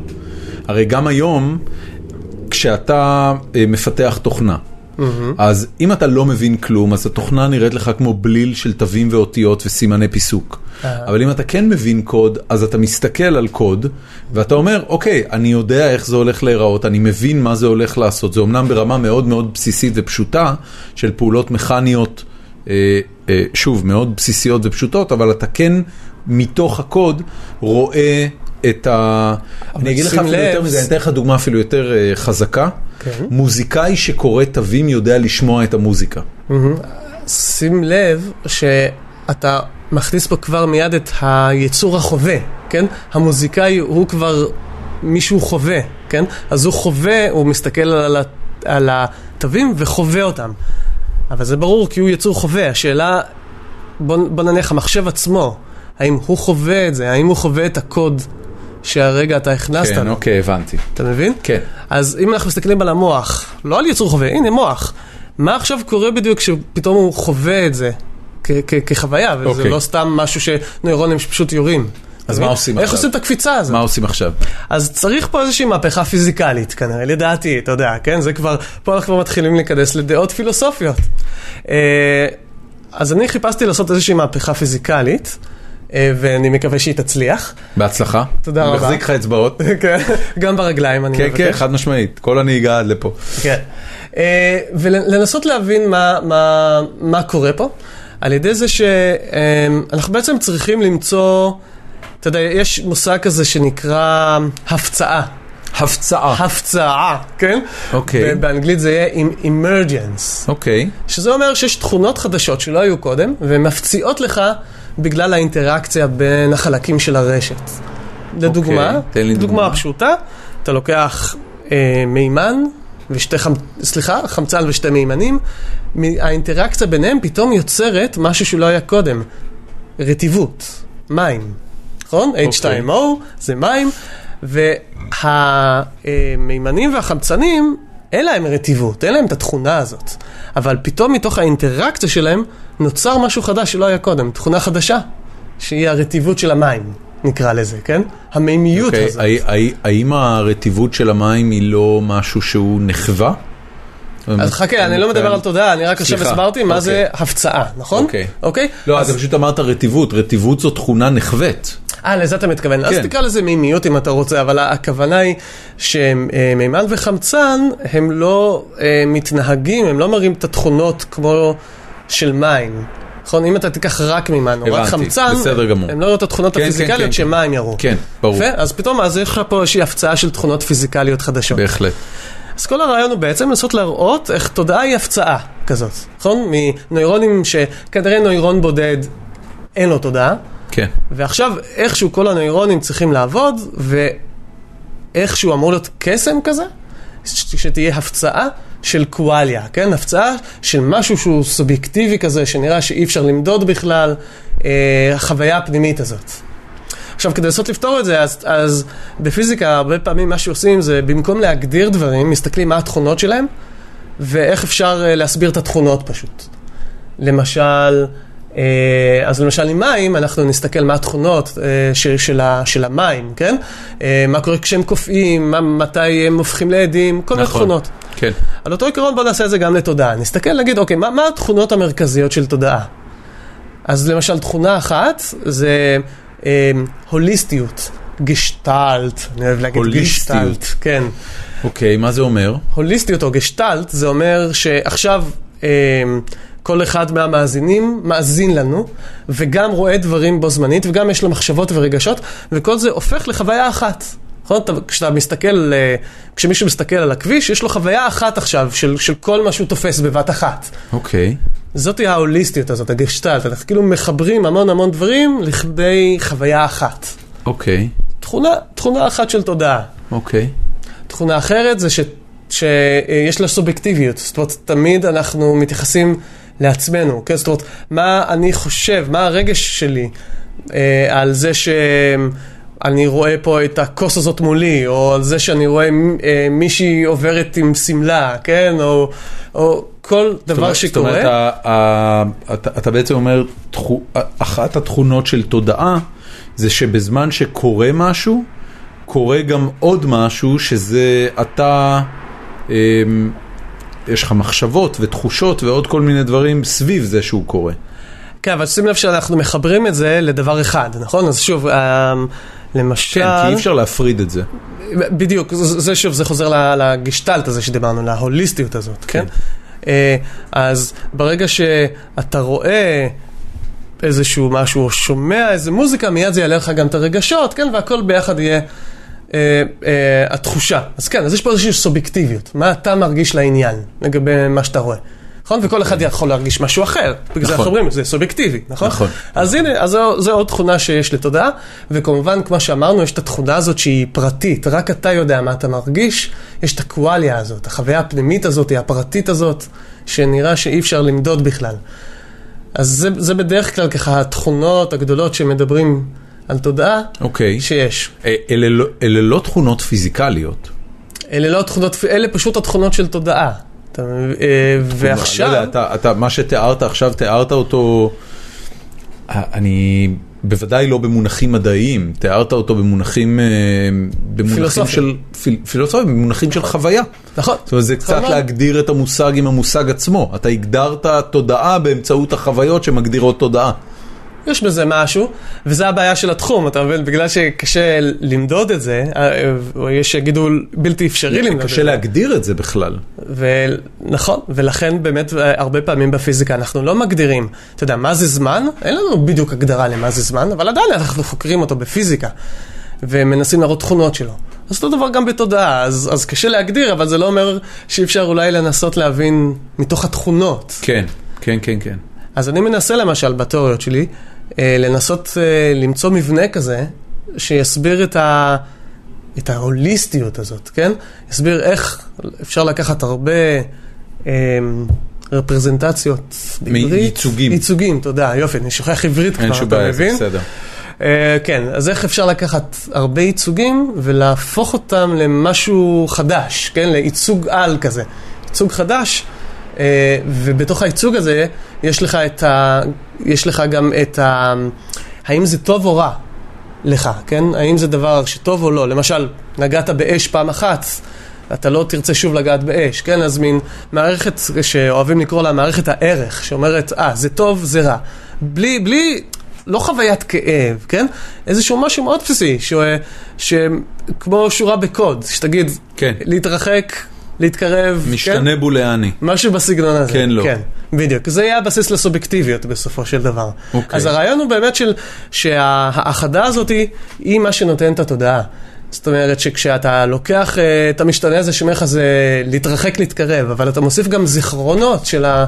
מה היה הפעם קודמת שנגעת באש. איך בכלל ניגשים לזה? אם אני מבין נכון, ואני אנסה לנסח את זה בשפה של אידיוטים אה, כמוני, אה, אה, אתה בעצם אומר לי שאתה מנסה לנסח משוואה שתגדיר את חוויית התודעה ההוליסטית, אוקיי? כמה, אפשר כמה, להגיד ככה, כמה כן. משתנים או כמה מאפיינים צריכים להיות במשוואה כזאת, כי הרי התודעה, אה, אין, אין סוף, או לפחות לא נראה לי שיש סוף, לכמות הממדים שבהם אתה חווה משהו. אתה יכול לבוא ולהגיד, אוקיי, אני עכשיו אוכל תפוז, אוקיי? כן. אז רובד אחד של זה זה העובדה שהתפוז נוגע לי ב- בלשון ובחך, ואני מרגיש את כל התחושות, ה- אה, את כל התגובות הכימיות של, אה, של חמיצות, של מתיקות, של כל המרכיבים הכימיים של אה, תפוז. ואחרי זה יש אה, ממדים נוסטלגיים, ויש ממדים של החדר שאני נמצא בו. זאת אומרת, איך... זה, זה נשמע כאילו יש פה אין סוף פרמטרים. איך מגדירים דבר כזה? אז קודם כל, מה שטוב אה, במתמטיקה זה שאתה יכול להכליל, נכון? לעשות דברים בהכללה, אתה לא חייב באמת לרשום כל אני, דבר. אוקיי, אני קודם כל אשאל, האם זה נכון? באמת יש אין סוף פרמטרים להגדרת התודעה? בוא נאמר ש... אה, כמו שאתה אומר, בחוויה מודעת יש המון המון אה, פנים, נכון? או הרבה כן. שכבות. נכון. אפשר להסתכל על זה מהרבה הרבה פנים. כל הרעיון הוא לנסות להראות שהצירוף של כולם זה מה שעושה את ההפצעה, זה מה שנותן לדבר חדש לקרות. לאקוואליה. זאת אומרת, לא אכפת לך כמות. הפרמטרים, אתה רק רוצה להראות שהסכום או הסך הכולל המשוקלל של כולם מייצר הפצעה של משהו חדש? בדיוק. הכמות כאן חשובה מהבחינה הזאת שצריך הרבה כנראה, הרבה דברים כדי ליצור את הדבר החדש הזה, את ההפצעה הזאת. יש משהו בפיזיקה שמגדיר את הפצעת הרטיבות? אז, בפיז... אז, אה, אז לגבי הרטיבות, אנחנו יודעים להגיד מאיפה זה בא, כן? אנחנו יכולים להסביר אה, אה, בגלל תכונות של המשיכה ודחייה חשמליים, של החמצן והמימן, בגדול למה יש את ה... תכונת הרטיבות הזאת, כן? אה, כ- ככה אנחנו מגדירים את זה באמצעות אה, דחייה ומשיכה של חש... חמצן ומימן? כן, כן, ב- אוקיי. כן, בדיוק, ודחייה ומשיכה של המולקולות האלה, אחד עם אוקיי. השני, אה, וזה בגדול נניח יהיה ההסבר ל- ל- לרטיבות. אבל השאלה איך, עכשיו איך הופכים את זה להסבר אה, על תודעה. על תודעה, נכון? כי פה זה, שוב, זה נראה שיש פה קפיצה, קפיצה לוגית מאוד גדולה. כן, להגיד, אה, אני מתחיל מדברים פיזיקליים שאני יכול למדוד, ופתאום אני מנסה להגיד, הנה, נוצר לי משהו שאני לא יכול למדוד. כן. נכון? אה, אבל אז בסופו של דבר, בתיאוריה שלי אני משתמש במשהו שנקרא תורת הכאוס, ואני מנסה להראות איך שמה אפשר להגיע למבנים כאלה, אה, נקרא לזה מבנים פיזיקליים, כן? שיעשו את האחדה הזאת, שייצרו משהו חדש, אה, ו... ו...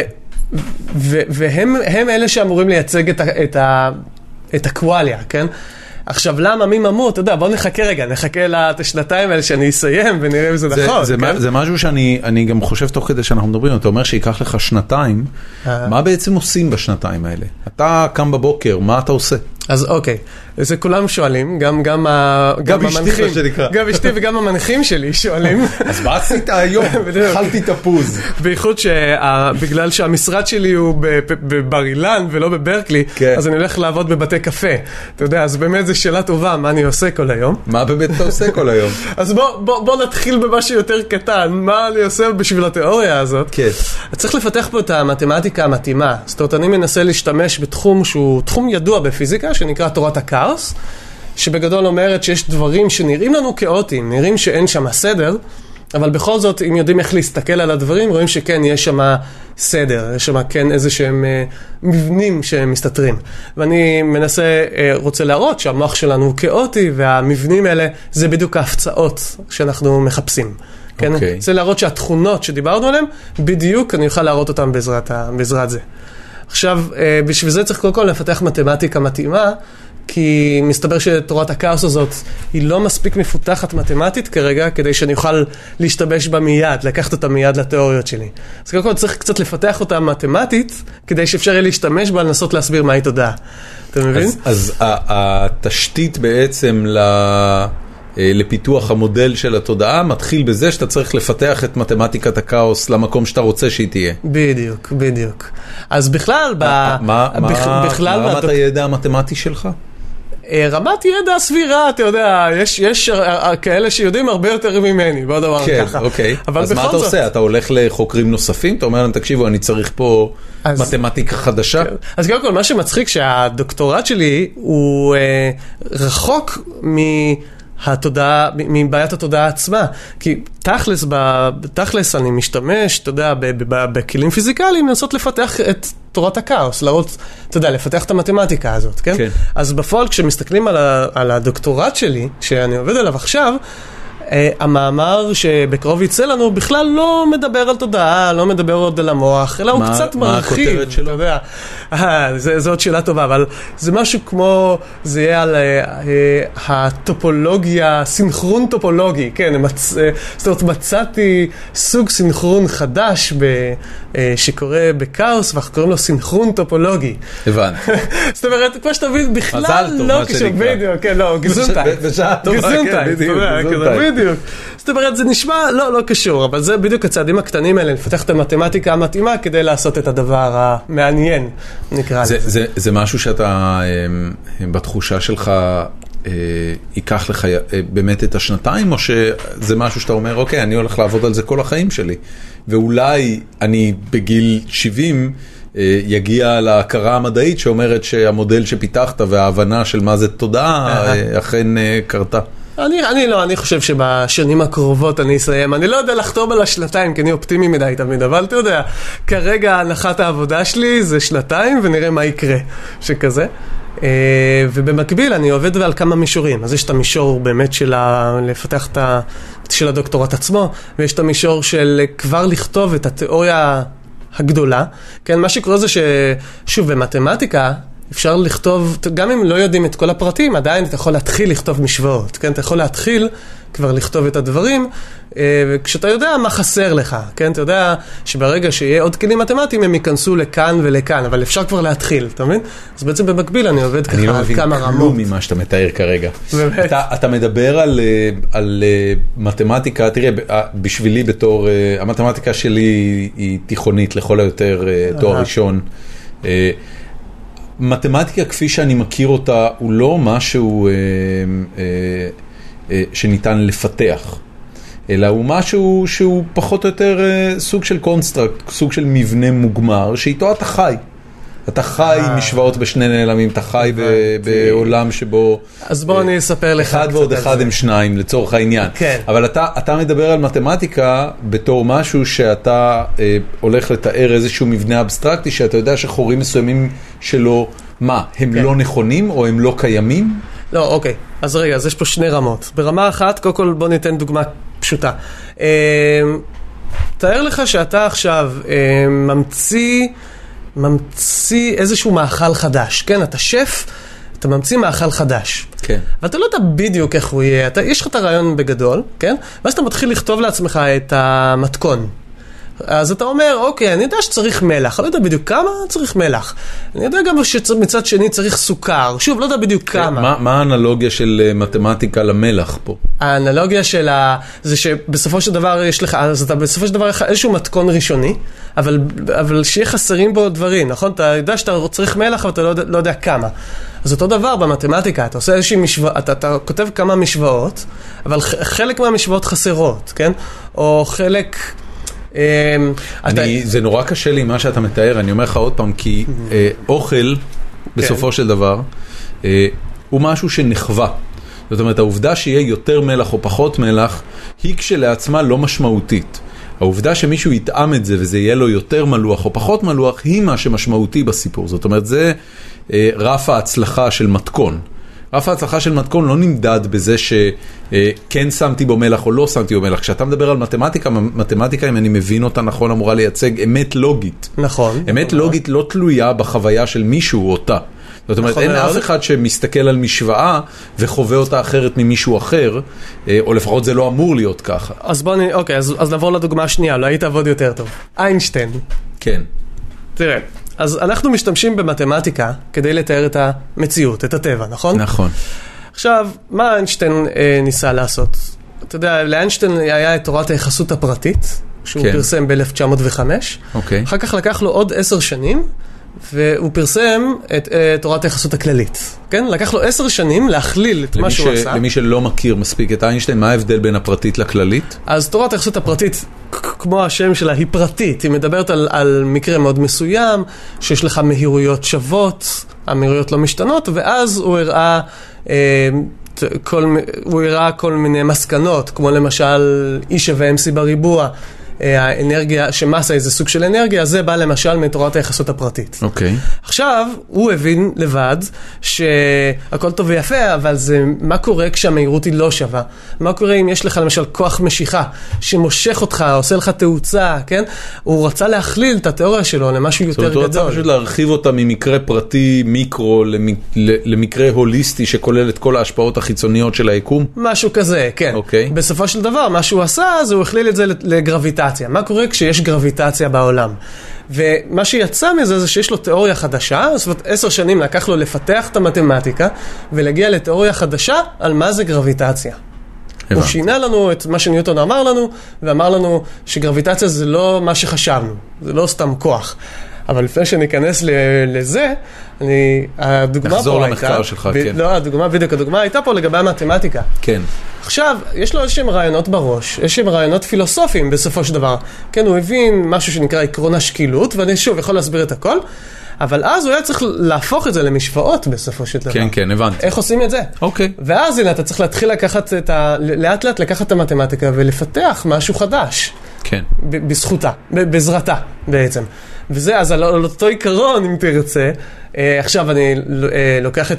יש לי רעיון, רעיונות פילוסופיים, יש כלים מתמטיים מסוימים, צריך להתחיל לפתח אותם כדי שיהיו מתאימים. אוקיי. אז זה הרעיון פה בעצם. הבנתי. ועכשיו אני מקווה שנצליח. אתה, אתה נעזר בעוד אנשים של הדבר הזה? בוודאי, בוודאי, אני לא יכול לעשות את זה לבד, ויש הרבה הרבה אנשים איך זה. עובד? אתה בא למישהו ואומר לו, אני צריך קצת מתמטיקה. כן, בוא, כן, בוא תביא לי קצת מתמטיקה. כן, יש לך איזה מתמטיקה לעזור לי. לא, באמת אני שואל, זה נשמע נורא מוזר, אבל אתה יודע, אני... אתה יודע, זה כמו ברחוב סומסום, אה, שאתה רוצה לקנות קצת אוויר. בדיוק, משהו יש לך. מתמטיקה למכור? כן, אם אתה מבין למה אני מתכוון. כן. אה, אז לא, אז, אז כן, מה שקורה זה שיש לי, אז אני, אני בניתי איזה צוות מטורף סביבי, של אני חושב משהו כמו עשרה חוקרים. כן. קודם כל, שניים מהם הם המנחים שלי, והם נתנו לי יד חופשית, שזה מאוד מאוד פשוט מדהים, הם מדהימים שהם נתנו לי? ככה, בוא אפשרו ניתן לי. להם קרדיט. ואני אתן להם קרדיט, אז פרופסור שלמה הבלין ופרופסור ראובן כהן, שניהם מאוניברסיטת בר אילן, כן. אה, חוקרים בעצם אה, רשתות, זאת אומרת, כל מיני רשתות בטבע. אה, ו- והם ככה נתנו לי את היד החופשית לנסות ללכת עם השיגעונות שלי. אוקיי. ואליהם הצטרפו, אה, עשיתי ממש... אה, אה, איך- איך הם הגיבו פעם ראשונה כשפנית ואמרת שאתה רוצה לעשות דוקטורט על בעיית התודעה? אז לא, לא פניתי ככה. אם הייתי פונה ככה זה לא היה עובד. אתה יודע, אתה לא יכול לבוא לפיזיקאים ולהגיד, תשמעו, אני רוצה לחקור תודעה, זה לא, זה לא ילך. זה לא ילך. לא, זה, מה זה... כן אמרת? אמ, שיש לי איזשהו רעיון לגבי המוח ורשתות, ומה שבאמת היה נכון, דרך אגב, כן, זה לא ששיקרתי או משהו, ומתוך שם, לאט לאט לקחת את זה לכיוונים האלה, וגם עכשיו, אם תזכור, הדוקטורט שלי, כן. בפועל, כן, כן, הוא הוא עדיין לא לא על התודעה. נכון. אז ככה שמבחינה הזאת, אתה יודע, זה גם צריך בסופו של דבר גם להיות אה, אה, נבון אה, אקדמאית, כן? תסביר. זאת אומרת שאי אפשר, אני לא אוכל לקבל תואר בפיזיקה אם, אה, אם אני רק אגיד אני רוצה לפתור את בעיית התודעה. צריך לעשות משהו תכלסי, ובחמש שנים כדי לקבל דוקטורט. אז אתה צריך לפ- לפרק בעיה מאוד גדולה לצעדים קטנים. ואחד הצעדים הקטנים, הפיזיקליים יותר, זה יהיה הדוקטורט. ואז אחר כך שהוא פיתוח ממשיכים הלאה. המתמטיקה בדיוק. שמאפשרת. אבל. אתה, אתה מבחינתך זה, זה כבר, אתה כבר מסתכל מעבר לדוקטורט? כן, כן. עכשיו, דרך אגב, הם יודעים לאן אני הולך עם זה, וזה מאוד נחמד ל- לראות מה התגובות. זאת אומרת, אחד, אחד מהם מסתכל עליי בשעשוע, כן? מאוד מאוד משועשע מזה, בטוח שאני טועה. אה, אה, ו- ו- ואתה רגע, הוא בטוח שאתה טועה ומה מה כן? אה, כלום, לא יודעים, אבל אתה יודע, אבל זה לא, לא נשמע לו הגיוני בכלל שזה הכיוון הנכון. אתה מבין? אז אתה יודע, יש פה זה, זה, זה... איך אתה מתמודד עם זה? אמ, מדחיק כמובן, מה זאת אומרת? חשוב. חשוב, לא, כן, חשוב, כן, לא, כן. אמ, אני משסע בו מישהו אחר שכן אה, חושב שאולי זה יותר נכון. לא, אה, פשוט זה. יש אסכולה שחושבת כמוך, אה, שהתודעה היא משהו ש... אז כן, שוב, כמו שאמרתי לך, בגלל שזה כל יש לכם כך... כובעים? יש לי כובעים, תראה, זה מאוד מולטי-דיציפלינרי כזה, נכון? נכון. יש פה, וזה הבעיה, אז מבחינת פיזיקאים, אין כל כך אה, פיזיקאים שחוקרים את זה. מבחינת, אבל, אה, יש אה, חוקרת, אה, חוקרת אבולוציה מאוד אה, מפורסמת, האמת, בארץ, שנקראת חווה יבלונקה. עכשיו, חווה יבלונקה. חווה יבלונקה, בדיוק. אוקיי. ראיינתם אותה במקרה? לא, אבל השם מוכר לכם. לי, משום מה. היא כתבה ספר מאוד ידוע, אבולוציה בארבעה מימדים, שהיא מסבירה על, על אמ, אמ, נו, אפיגנטיקה. בכל מקרה, חווה הזאת, היא גם חוקרת תודעה, והיא מנסה להראות אבולוציונית איך זה התפתח, איך התפתחה לנו התודעה. אני חב לה הרבה, כי הייתי בקורס שלה, שמנסה להסביר אבולוציונית איך התפתח התודעה, ואז אה, שמה זה, זה נתן לי המון, נתן לי בוסט רציני, והיא אחת החוקרות אה, שתומכות בי, אתה מבין? שכן הבנתי. חושבות שזה נכון. הבנתי. אז יש גם את אלה, אתה מבין? ואז ככה... יש כאלה, אה, אתה יודע, מי הכי מפורסם בעולם בתחום חקר התודעה? אז כן, יש מישהו, יש אה, מישהו בשם חוליו טונוני, או גוליו האמת, הוא, הוא לא, הוא איטלקי, שעכשיו הוא בארצות הברית, גוליו טונוני. באיזו אוניברסיטה? איפה, אני לא נדמה לי ויסקונסין או משהו כזה בארצות הברית. אוקיי. והוא פיתח תיאוריה אפילו מתמטית, לנסות להסביר תודעה במוח. אוקיי. אז, אז הוא כרגע השם, אתה יודע, הבונטון כזה שכולם מנסים אה, להגיד. גולי אוטונוני. גוליו טונוני, בדיוק. איזה שם פנטסטי. לגמרי, לגמרי. אז הוא מנסה ככה לתת אה, ממש עם מתמטיקה, לחשב, לחשב אה, מתוך רשת, איך מתוכה אה, תהיה תודעה. אני חושב שהוא טועה, אבל אתה יודע, אבל אני, אני לא משוחד בכלל. כן, כמובן. בדיוק. כן. אה, אה, אני, אני, תראה, יש לי, אה, אנחנו כבר שעה ועשרים לתוך הפרק, יש לי עוד בערך 7,000 שאלות. אין סיכוי שאני אספיק בפרק הזה את כל מה שרציתי, ואני עוד צריך לנהוג אה. שעה חזרה כן. הביתה, כי אנחנו בברקלי, ואני כמו אידיוט. אמרתי לעצמי, אה כן, ברקלי, סטנפורד, זה אותו מקום. לא יודע למה זכרתי מהנסיעה לסן פרנסיסקו שראיתי את המילה ברקלי איפשהו. וחשבתי שייקח לי חצי שעה להגיע אליך, ואז גם אה, בגלל שהיה מלא פקקים, אז לקח לי שעה ועשרים להגיע אליך, והחזרה תהיה בטח באזור השעה. אה, ויפה שיש לך כוח בכל זאת. אה, לא, לא, זה, תקשיב, היה לי, היה לי באמת מאוד חשוב. הסיבה שבכלל ביקשתי ממך אה, להתארח בפרק, ונראה לי שלא תהיה ברירה, נצטרך לעשות עוד כאלה, אה, היא שכשהתפרסמה הזכייה בפרס נובל של מגלי הגלים הגרביטציוניים, אה, אז אה, ראיתי אותך מפרסם על זה איזשהו מאמר, והיה המון התלהבות.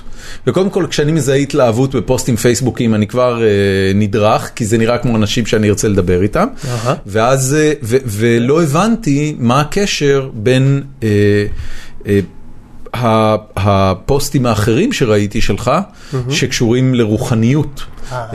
ולעובדה שאתה אה, מפרסם על גלים גרביטציוניים. אז, ואז גם כתבת שאתה בברקלי, ואז גיליתי שאתה בברקלי בכלל בגלל אשתך, שזה. בכלל כאילו היה תגלית. בקיצור, היו לי הרבה סיבות להגיע לפה. בוא נסגור רגע, אה, כדי שנוכל להתקדם, כי יש לי עוד כמה דברים שאני רוצה להספיק, בוא נסגור רגע את עניין הדוקטורט שלך. אתה בעצם עכשיו שנתיים בונה את המתמטיקה.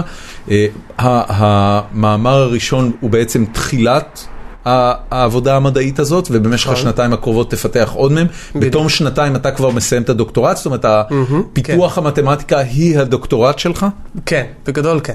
יש לך איזה יסוד להניח שהוא לא יתקבל? זאת אומרת ש... אה, לא, לא, לא, זאת אומרת שכבר. קיבלת מספיק אסמכתאות לזה שזה הולך להיות הדוקטורט שלך. כן, כן, זה, זה בסדר, עם זה אין בעיה. ומה אתה עושה יום אחרי הדוקטורט? אתה הולך לפוסט? איפה? ממ- בבר אילן? לא, בברקלי? תזכור שיש לי פה מטרה מאוד מאוד ברורה, לסיים את התיאוריה על התודעה ולפרסם אותה.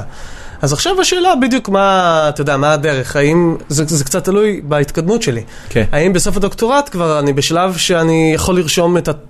את המחקר עצמו על התודעה ולפרסם, או שאולי אני צריך עוד כמה צעדים, ואז עדיף לי לעשות פוסט בדרך, זאת אומרת, או זה כבר נראה לפי ההתקדמות. אבל אתה עוד לא יודע. אני עוד לא יודע. בדיוק. יש לך, נכון. יש לך תחושת בטן? שוב, התחושה שלי שכן, שהמאמר הקרוב שאנחנו עובדים עליו והבא בתור הם יהיו התשתית המתמטית, ואז אני אה, אקח את הכל ואסגור את זה, ולכן אני חושב ש, שעד סוף הדוקטורט אני אסיים גם את ה... אני, אני אשאל את שאלת המדע הבדיוני המתבקשת. אה, כבר אה, שנים אה, אנחנו אה, מדברים על היכולת להוריד את התודעה למחשב, לעשות דאונלוד לתודעה ובעצם לייתר את הגוף הפיזי, הביולוגי, אה, ובעצם לפתור את בעיית המוות דרך זה. לא, לא דרך רפואה וטיפול בגוף הביולוגי, אלא פשוט לייתר את הגוף הביולוגי. כן. כמה מה שאתה עושה כרגע יכול לקרב אותנו לזה? אז אם באמת התיאוריה נכונה, אני בעצם נותן תיאוריה על איך המוח עובד ומה זה תודעה באופן פיזי. ואז תיאורטית אפשר באמת לעשות ככה אה, תוכנות מחשב שמחקות את התודעה האנושית. ויותר מזה, אני רגע אזרוק סצנריו אה, לגמרי פנ, פנטזיונרי, אבל אנחנו יכולים למצוא את עצמנו בעוד אה, נניח עשר שנים, כשיש לנו הבנה מלאה של מה מרכיב תודעה, ויש לנו יכולת לשכפל את התודעה לתוכנת מחשב, ותוכנת המחשב תחווה תודעה אנושית? אז השאלה אם זה כבר מיד הבנה מלאה. בדרך כלל במדע זה לא עובד ככה. אתה יודע, יש לך איזושהי מהפכה למשל, נניח שהיא תצליח, זה עדיין לא סוף פסוק. זה היה מהפכה חשובה, אבל סביר להניח ש... שעדיין צריך עוד תיקונים, עוד, אתה יודע, שלוקח עוד שנים עד שבאמת אנחנו מקבלים את התיאוריה המשוכללת ביותר שאפשר. כן. כן? אבל, אבל זה בהחלט יקרב אותנו לשם, אתה מבין? אז אני לא יודע אם תוך עשר שנים. בוא נניח תוך מאה שנה, כן? כן. אז אני חושב שכן, זה הגיוני שיהיה לנו כבר איזושהי תיאוריה... מה, מה זה בעצם יעשה לתודעה האנושית? הרי אתה יודע, גם אם אני אה, יכול להעתיק את התודעה שלי לתוככי מכונה, והמכונה בעצם מתחילה לחוות את התודעה שלי, אה, אני עדיין תקוע עם התודעה שלי, זאת אומרת, אני לא, אתה יודע, מוות הוא עדיין מוות. כן, כן, זאת שאלה מצוינת. גם אם באמת נעתיק אותך, כן, למשל אני עכשיו יכול לקרוא את כל המוח שלך והדינמיקה הכאוטית שאני מנסה לתאר, ואז אנחנו נעשה מודל במחשב שלך. כן. והמחשב פתאום אומר, כן, אני דורון, כן? יש לי את אותם זיכרונות, אני מרגיש הכל, אותו דבר. אה, ועכשיו יש בעיה, נכון, אנחנו איפשהו שכפלנו אותך, נכון? עשית לי שכפול לתודעה. נכון.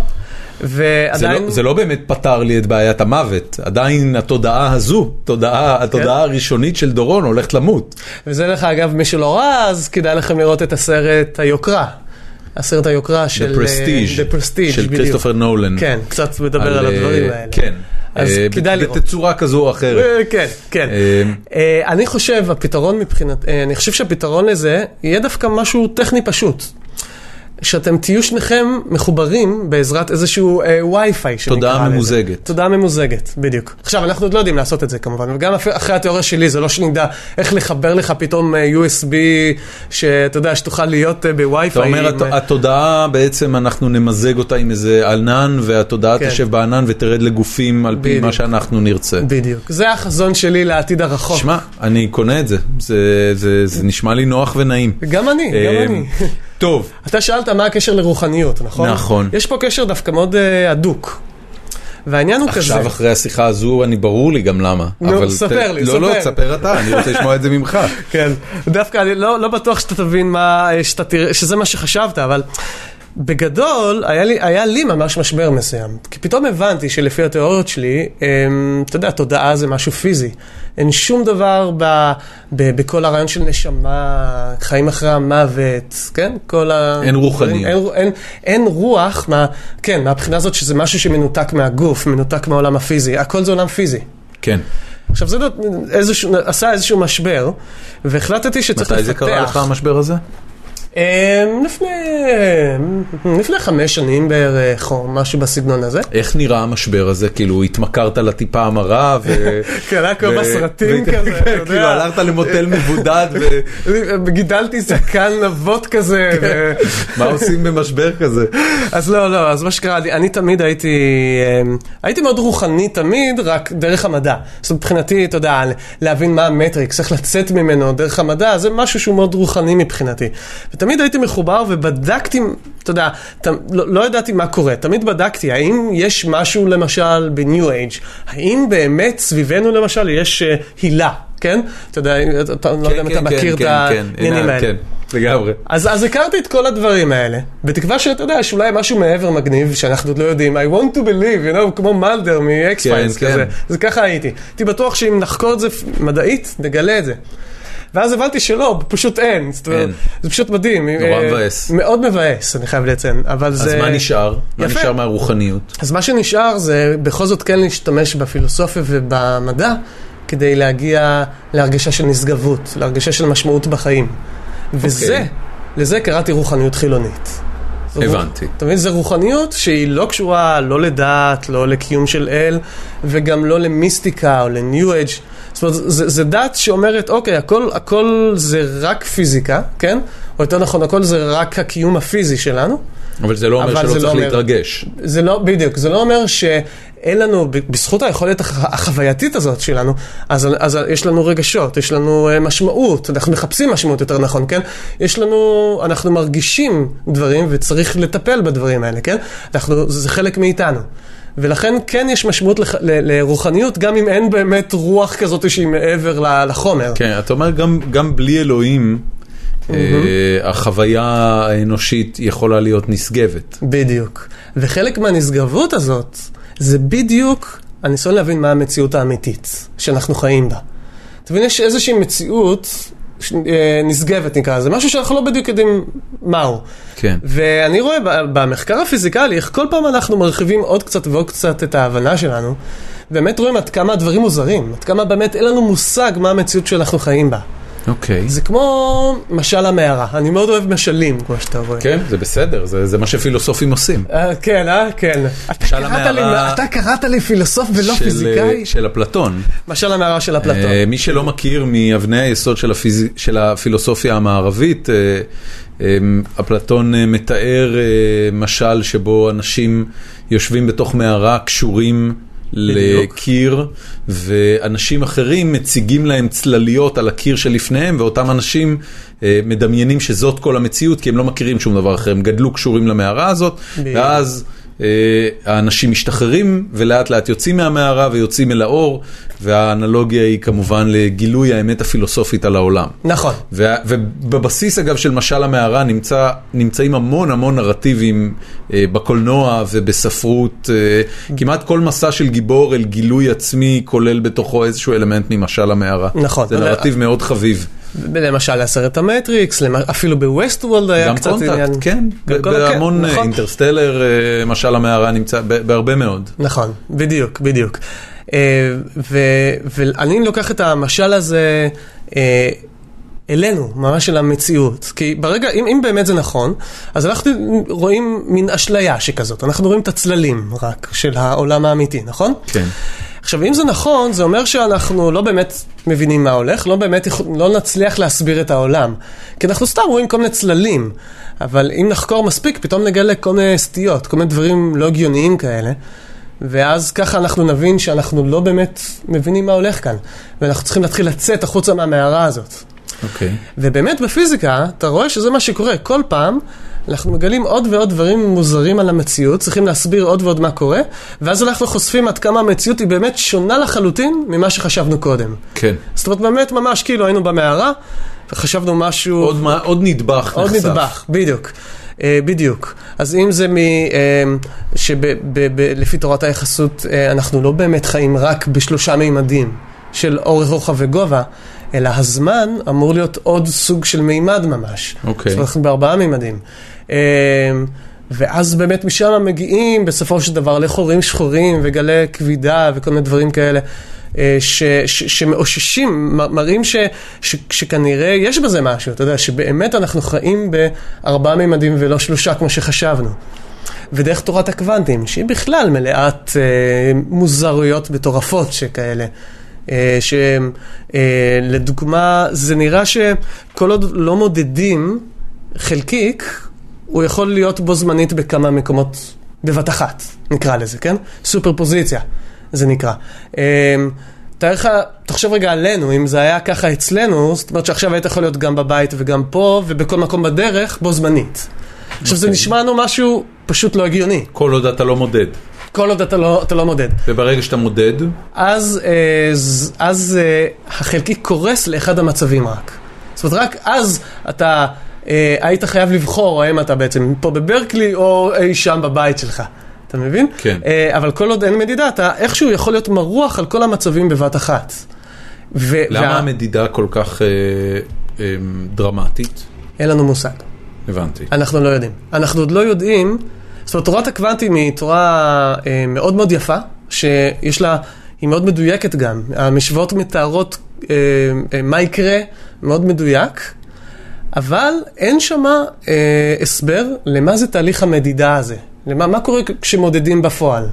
אוקיי. אז תורת הקוונטים יכולה להגיד לך, אה, יש חלקיק מסוים, אה, הוא בשדה מגנטי, ועכשיו היא תחשב לך בדיוק מה יכול לקרות לחלקיק. הוא יסתובב ימינה, שמאלה, מה הוא יעשה בדיוק, זה נקרא ספין, כן? מה יהיה הספין שלו, והיא ת, תיתן לך תשובה ב- כסיכויים, כן? נניח 90 אחוז שהוא יהיה עם ספין אה, לכיוון מסוים, 10 אחוז ספין כיוון הפוך. ואז אם תעשה הרבה ניסויים כאלה, תחזור על הניסוי עוד פעם ועוד פעם ועוד פעם, תראה שבדיוק מה שחזתה תורת הקוונטים יקרה. 90% מהמקרים באמת יהיה לו ספין בכיוון מסוים, 10% למה, אה, בכיוון ההפוך. אז הכל מאוד מדויק ויפה, כן? רק שזה ב, אבל רק מוזר, בסיכויים, אבל אין לנו מושג בסופו של דבר, למה המדידה גורמת לחלקיק לבחור שהוא יהיה דווקא בספין לכיוון אחד ולא אחר. כן. כי לפני המדידה הוא היה גם וגם. הוא היה גם הסתובב אה, עם כיוון השעון נקרא לזה, וגם הסתובב נגד, בבת אחת. עכשיו, איך זה יכול להיות שבבת אחת עושה, עושה שתי דברים אתה הפוכים? לא, אתה לא אה, בנקודה הזאת אה, אומר, אה, אה, מתחיל לדבר על אלוהים? אני חושב שאלוהים, אה, לא כדאי להכניס אותו אף פעם, כי אז הוא כביכול נותן תשובה להכל. הוא כביכול אומר, אה, זה אלוהים. אתה אומר זה פתרון של אז- עצלנים. אז כן, אז אתה פשוט לא ממשיך אז להבין, כן? כן. גם, זה אפילו לא משנה לשאלה אם יש או אין, זה פשוט, אתה יודע, יש פה הסבר יותר מעמיק, בוא נגלה מהו, כן. ו- ולכן אף פעם זה לא פתרון טוב להגיד אלוהים. יפה. טוב, אמ, בסוף אה, כל פרק, או לפחות לקראת סוף כל פרק, אמ, אני שואל שאלות. מה... יש לנו פורום. שנקרא פורום החיים עצמם של גיקונומי, אה, רוב מאזיננו הקבועים, למעלה מ-4,000 מהם, שלום, אה, שלום. חברים אה, בפורום הזה, ולפני שאני מקליט פרק, למרות שלא עשיתי את זה בשני הפרקים האחרונים, ועל כך הסליחה, אני מפרסם את זה שאני הולך להקליט את הפרק, מזמין את האנשים לשאול שאלות. יש לי כמה וכמה שאלות, בעיקר זה עוזר לי כדי לצאת יותר חכם, כי השאלות שאנשים שואלים by far יותר טובות ואינטליגנטיות ממה שלי יש בפרק. הבנתי, אוקיי, שוט. טל דל ברי שואל, ממשקים לקריאה או כתיבה ישירה מהמוח, אה, יש למה לצפות או שהמחקר, או שהמחקר נראה תקוע ומחכים לפריצת דרך? זאת אומרת, הכוונה שלו, האם אנחנו נוכל לכתוב מיד אה, מהמוח, מתוך חשיבה. אני אחשוב להקליט על משהו? מחשבות ולנגן אותם בחזרה. בוא אני- נאמר זאת כך. כן. אנחנו מאוד מאוד רחוקים מטכנולוגיות כאלה, זה מאוד מאוד רחוק. בסוף זה יהיה, אבל אנחנו רחוקים מזה. המחקר שלך מקרב אותנו לזה? זאת אומרת, אם נדע למפות את המודל, אז, אה, אז, אז נוכל גם להתחיל לייצר סימולציות שלו, ובעקבות זה אה, לייצר חוויות סינתטיות? תראה, אני חושב שכן, כי אני חושב שאני אתן איזשהו אה, framework, כן, כן. חדש לאיך להסתכל על המוח, אתה מבין? ואז כל, כל המחקר המוחי יתחיל להסתכל, זה כל שינוי פרדיגמה, יתחילו להסתכל לפי המושגים שהצעתי מתורת הכאוס, כן? כן. ואז יכול להיות שזה גם יעזור לתופעות כאלה. כן. כן, אז בפועל אני לא עושה דברים כאלה, אבל מאוד יכול להיות שזה יוכל לעזור. כן. אבל כרגע אנחנו מאוד רחוקים מזה, אנחנו עוד לא, עוד לא שם.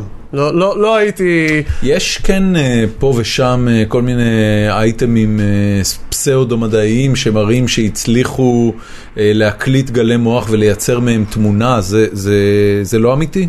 תראה, גלי מוח זה מין מיצוע כזה, אתה יודע, אז כל נוירון עובד, ובגלל שזה מתח חשמלי, אז, אז זה שולח גלים חשמליים, גלים אלקטרומגנטיים, כן? ועכשיו, גלי מוח, כשאתה מודד, זה משהו מיצוע של כל זה, אז זה משהו מאוד מאוד גס, כן? אז זה לא באמת יכול לתת כל כך הרבה. אי אפשר להשתמש בגלי המוח כדי להבין אה, איזה תמונה אתה עכשיו ראית, או מה אתה חווית. אפשר להשתמש בגלי מוח כדי להבין אם אתה, באיזה שלב של שינה אתה נמצא, או... האם אתה רואה אדום או כחול? לא. אדום או כחול, לא כל כך. זה כבר ב-FMRI אפשר, אבל. הבנתי. למשל ב-FMRI, בגלל שאנחנו יודעים הרי למפות אזורים אה, מסוימים, מה הם עושים, אז אפשר להגיד לך, תסתכל על בית, אה, לעומת להסתכל על פרצוף, כן? ו- ואחר כך הם יוכלו לנבא, להגיד לפי מה פועל אצלך במוח, להגיד, אה, עכשיו אתה מסתכל על בית, עכשיו אתה מסתכל על פרצוף. כי בגלל שזה אזורים שונים, אתה מבין? כן, כן, אז כן. זה, דברים כאלה אנחנו יודעים לעשות. הבנתי. אה, כן, אני אנסה לחשוב על עוד... אה, כן, ישראל קורלנסקי, אני מקווה שהגיתי את שם המשפחה נכון, יכול להיות שבעתיד נמצא דרך להשתמש בחלקים נוספים במוח ולהיות חכמים יותר, או בעלי חושים שלא הכרנו? אה, תודה ישראל, תודה שאתה מזכיר לי. אז תראו, יש את המיתוס הזה, שאנחנו משתמשים רק ב, לא יודע, 10% מהמוח. יש עוד שאלות על זה בהמשך, אז כן. אה, אוקיי, אז הנה, אז בואו נענה לכולם בבת אחת. תשמעו, זה מיתוס לא נכון, עזבו אתכם משטויות. ה- ה- המוח, המוח שלכם אה, אה, אה, נפגע מזה, באמת. המוח עובד כל הזמן, כל המוח עובד כל הזמן. אוקיי. אה, זה אז מה לא זה- מה נכון זה הקונספט הזה של משתמשים?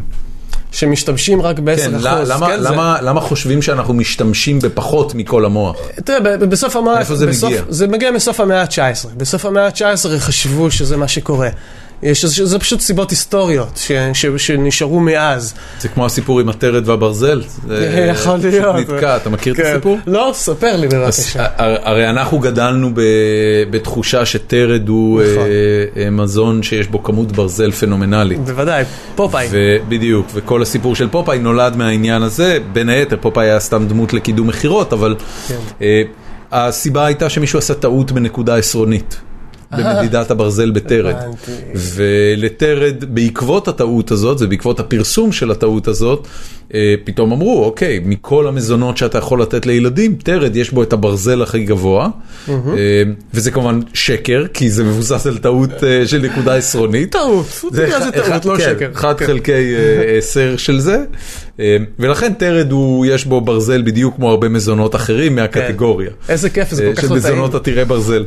אני מת על תרד. אה, אתה לא כן? אוהב תרד? אני לא אוהב תרד.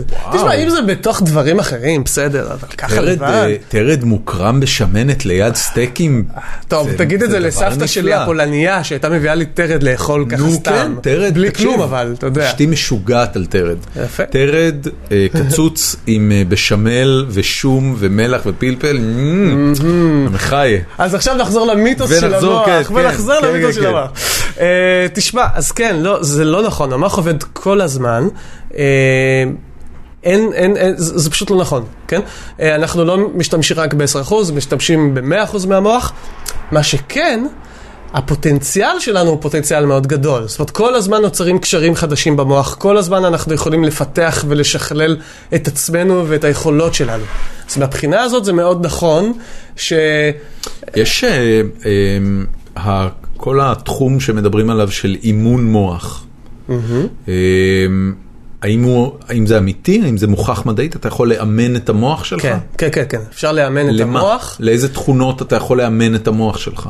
אז תראה, זה, זה אתה תלוי יכול מה לאמן אתה את המוח עושה. שלך זאת- לפתרון בעיות? אתה יכול כן, לאמן את כן, המוח שלך בוודאי. לחשיבה אבסטרקטית? קודם כל, כולנו יודעים, אה, איפה, איפה שכולנו יודעים את זה, כי זה בדיוק אה, מה שנקרא ניסיון, נכון? ככל שיש לך ניסיון במשהו, ככל שאתה חוזר על משהו, אתה תהיה בו יותר טוב, נכון? לא משנה אם זה לנגן על פסנתר, אם זה לפתור אה, בעיות מתמטיות, אם זה לשחק אה, טניס, או לצייר. זאת אומרת, הכל אימון מוחי בסופו של. דבר. כן, כן. אני חושב שהכוונה באימון מוחי זה שאתה עושה סוג מסוים של פעילויות שאחרי זה אתה מגלה שעוזר לך יותר. לא יודע מה, אה, אה, אתה עושה תרגילים אה, כן.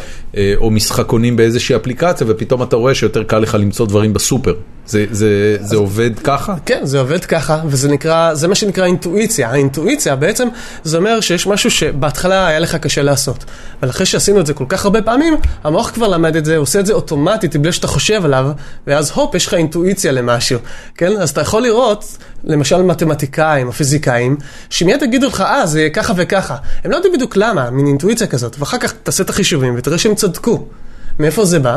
בדיוק מהניסיון הזה, מזה שהמוח, הם פיתחו לעצמם כבר איזושהי אינטואיציה פיזיקלית, נקרא לזה. אה, מתוך הניסיון. זה מאוד מעורר קינה. אמ, שאלה של טל שמש, אה, מה דעתך על הטיפול החדשני בתא לחץ ושיקום המוח בעקבות הטיפול? אין לי מושג מה זה הטיפול הזה, אז יהיה לי קשה לחוות את דעתי עליו. סבבה. אמ, איתי גולדה שואל, אה, איפה אתה עומד בנושא ה-Adult Onset ADD? אין לי מושג מה זה אומר. גם לי אין מושג. אוקיי. איזה כיף. איזה כיף של שאלות. שאלה מעניינת עכשיו, למה זה?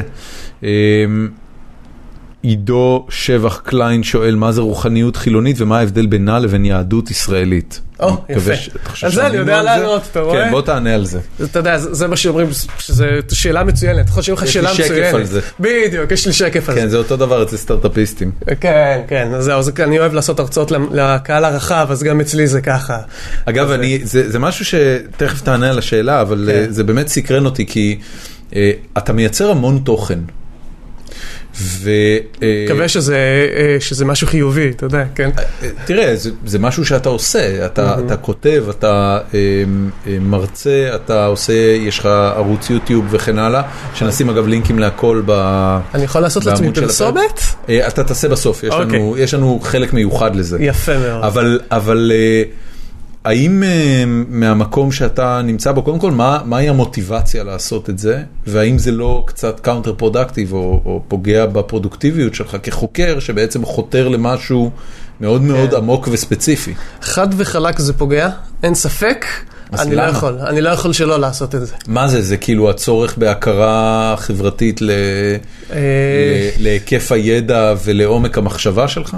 אני לא יודע, יש, יש פה, אתה יודע, יש הרבה גורמים פסיכולוגיים לזה. אני מאוד אוהב אתה אנשים... לא, אתה לא מנתח את זה עם עצמך? כן, אני מאוד אוהב אנשים, אני מאוד אוהב לחלוק, אני מאוד אוהב להרגיש, גם להרגיש שייך למשל, אתה מבין? אוקיי. ואז ככה זה דרך להרגיש שייך, אבל אני גם מאוד אוהב להרים אנשים, זאת אומרת, אני רוצה שהם ידעו. אני רואה שהרבה אנשים אה, סובלים, או שאין להם למשל משמעות בחיים, או שהם לא מצליחים לחיות טוב, ואני חושב שאני יכול לעזור להם. זאת אומרת, יש לי כלים מסוימים איך לעשות את זה יותר טוב, איך לעזור להם, ואני רוצה להוציא את זה החוצה. או אני רואה שאני מאוד מאוד נהנה מתוך לגלות תובנות על הפיזיקה, על העולם, ואני רוצה לשתף, פשוט שעוד יראו, יראו את זה. זאת אומרת, מאוד מאוד כיף, למשל, כשנותנים הרצאה, לראות את הברק בעיניים של חלק מהאנשים או מהילדים, שאתה יודע, אני מסביר על משהו, ופתאום כזה, רואים את ה... שהמטבע נפל, מה שקראת, אה, כזה, כן? זה, זה, זה פשוט מאוד מאוד כיף. כן. אוקיי. עכשיו הוא שאל על הקשר בין רוחניות חילונית לחוק הזה, יהדות ישראלית. ליהדות ישראלית, כן. טוב, השאלה בדיוק מה זה יהדות ישראלית, אבל בגדול עכשיו, אז מה זה רוחניות חילונית אמרנו? זה, זה איזשהו ניסיון כזה אה, לפתח, לפתח כל אחד את עצמו, אה, להגיע לתחושות של נשגבות כזאת ולהגיע למשמעות בחיים, בלי הצורך ללכת, ל- ללכת לדעת כלשהי, או בלי הצורך אה, ללכת ל- לדברים אה, מיסטיים, אה, אתה יודע, לדברים על-טבעיים שכאלה. זה די שונה, אתה יודע, זה די שונה, זה כמו מה ההבדל בין אה, רוחניות לדעת. אה, אני חושב שזה היה יובל נוח הררי, שאמר משהו יפה, שרוחניות זה משהו שאיפשהו אתה מפתח את עצמך. זה בא לפיתוח עצמי. דת זה כבר מין כמו חוזה, כזה תעשה א', ב', ג', אני אתן לך חיי נצח, לדוגמה, סתם, כן? כן. אה, אז אותו דבר גם פה, רוחניות חילונית זה הרבה יותר משהו, מקום של אה, אני לפתח. אני תמיד, אה, תמיד חשבתי שדת היא גם רוחניות וגם פולחן, אבל, אה, אבל יכולה להיות רוחניות ללא פולחן, נכון? ואז לא בהכרח שזו דת. דת, המרכיב העיקרי שלה הוא בסופו של דבר הפולחן. אני גם חושב, עכשיו זה נכון שבתוך דת יכול להיות כמובן אה, אה, רוחניות, יש אספקט כן? מובהק של רוחניות בכל דת. כן, אבל אה, ז- העניין הוא שזה לאו דווקא וגם שזה מאוד, הם מאוד מפשטים את זה, כן? מנסים לעשות את זה מאוד מאוד פשוט כי אה, ככה... אה, לעם נקרא לזה, כן. אבל, אז, אז, אבל אז בעצם הרבה פעמים אתה לא נשאר עם הרבה רוחניות. זאת אומרת, זה, זה הרבה פעמים משהו חלול. כן. אמ, כן, תמיר מאירי אה, שואל, בהמשך לפרק של חיות כיס, חיות כיס זה פודקאסט אה, מאוד נחמד של, אה, כאן, של תאגיד השידור הציבורי. אה, הם עשו פרק על מרכזי הערכה. אה, הוא שואל, האם יש אפשרות להחליף את מרכזי הערכה בשיטה מדעית ומדויקת יותר, לדוגמה מבחנים כלשהם ומעקב אחרי EEG בהתאם לתשובות? זאת אומרת, האם הנושא של חקר המוח יוביל אותנו להערכה טובה יותר, שלא מחייבת בחינה, אלא פשוט מחייבת הקלטה? הערכה לדוגמה של האינטליגנציה שלך, או מיני ההתאמה. שלך כן, לכל מיני של, דברים. של, התמודדות עם מצבי לחץ, אתה יודע, הרי איפה המקומות שבהם אנחנו עושים אה, הערכה כש, כשמדובר בעניינים אה, של חיים ומוות? אה, לפני שאתה נותן לבן אדם אה, אה, אה, מטוס קרב בידיים, אתה עושה לו הערכה כמעט בכל אספקט אפשרי. אה, כן, זאת שאלה מעניינת. זה גם כבר תלוי, אנחנו, קודם כל אנחנו עוד רחוקים מזה. ואז, ואז זה כבר תלוי גם מה אני מאמין בו, אתה מבין? אני מאמין, למשל, שהמוח מספיק מורכב, מאוד מורכב, ולכן הערכות הן אף פעם לא יהיו מספיק טובות, לדעתי, כן? אז אנחנו נוכל לנסות להעריך בעזרת, אה, להסתכל אולי על כמות הפעילות המוחית שלך. אה, לדוגמה, אם שמים אותך בלחץ, ונראה שאזור האמיגדלה עובד אה, מאוד מאוד חזק, נוכל להגיד, אה, כנראה הוא לא יודע להגיב טוב ללחץ, כן? ואז לנסות להעריך דברים ככה, בעזרת זה. כן. כן. אז יהיו ניסיונות לעשות, זה בטוח שננסה. האם זה יעבוד? אני, אני בספק. אני, אני חושב אוקיי. שהרשת הרשת תהיה מורכבת מדי בשביל באמת שהיא תצליח לעשות את זה טוב. כן. אמ, גרה קולטמן שואל, איזה כלים לקחת איתך מהכשרתך כפיזיקאי לתחום חקר המוח? לדעתי דיברנו על זה כל הפרק. אה, או כן. בעצם מה מאפשר לך לסגור את הפער מחוקרים שעוסקים בתחום עוד מהיותם מסטרנטים? כן, אז אני פשוט בא מנישה אחרת לגמרי באמת, הנישה המתמטית הזאת, שאני כן, יכול כן, לעשות כן. מודל uh, מתמטי. רק שברור שעד היום בחקר המוח אין כל כך מודלים מתמטיים לשום דבר.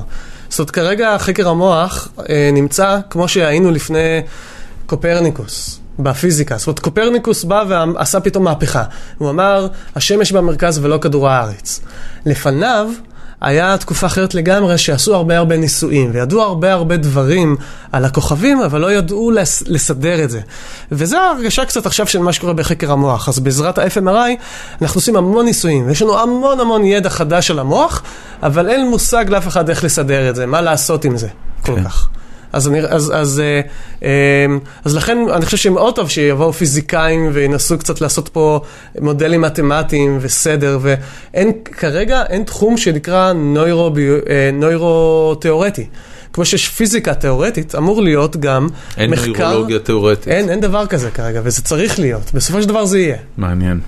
אמ, רועי שיקלר שואל, כמה מהמחלות ניתן לפתור בעזרת טיפול במוח אה, יפה. אנו רואים כי. פלצבו עובד כתרופה בהמון מחלות, ושבעזרת מצב פסיכולוגי תקין ניתן ממש לעזור לאנשים במצב הפיזי. שאלה יפה. אה, באמת יש את האפקט הפלסבו, שהוא אפקט מאוד מאוד יפה, שמראה את כמה כוח יש לנו במוח שאנחנו אפילו לא מודעים אליו. אה, אז באמת, בעזרת פלסבו, קודם כל לתת איזו דוגמה קטנה אולי על פלסבו, זה באמת מאוד מעניין. עשו על זה הרבה ניסויים. לוקחים אנשים ונותנים להם מין כדור קטן בצבע אדום, ולוקחים קבוצה אחרת עם כדור קטן בצבע כחול. האנשים שלוקחים, עכשיו זה סתם כדור סוכר בעצם, זה שום דבר. אנשים שלוקחים את הכדור האדום, יתחילו להתנהג כאילו הם לקחו ספידים. והאנשים שלקחו את הכדור הכחול יתחילו להתנהג כאילו הם לקחו איזה דאונר כזה, משהו שגורם להם לדאון. רק בגלל הצבע או רק כי בגלל ככה הצבע. אמרו להם? לא, לא אמרו להם כלום, רק בגלל הצבע. זה... כי אנחנו, יש לנו אסוציאציה של אדום ספידים, או בדיוק. אדום אה, אנרגיה וכחול לא. כן, וכחול, משהו שהוא מרגיע. אתה חושב שזה הבניה תרבותית או שזה משהו שאנחנו אה, נולדים איתו? אה, שאלה טובה, אני חושב, האמת שאני חושב שזה הבניה תרבותית, אבל אתה יודע, זו שאלה טובה, צריך לבדוק את זה על כל מיני שבטים כאלה באמזונס, כן. לראות מה, אני די בטוח שזה תרבותי. אבל לגבי השאלה שלו, תראה, זה כן נחווה.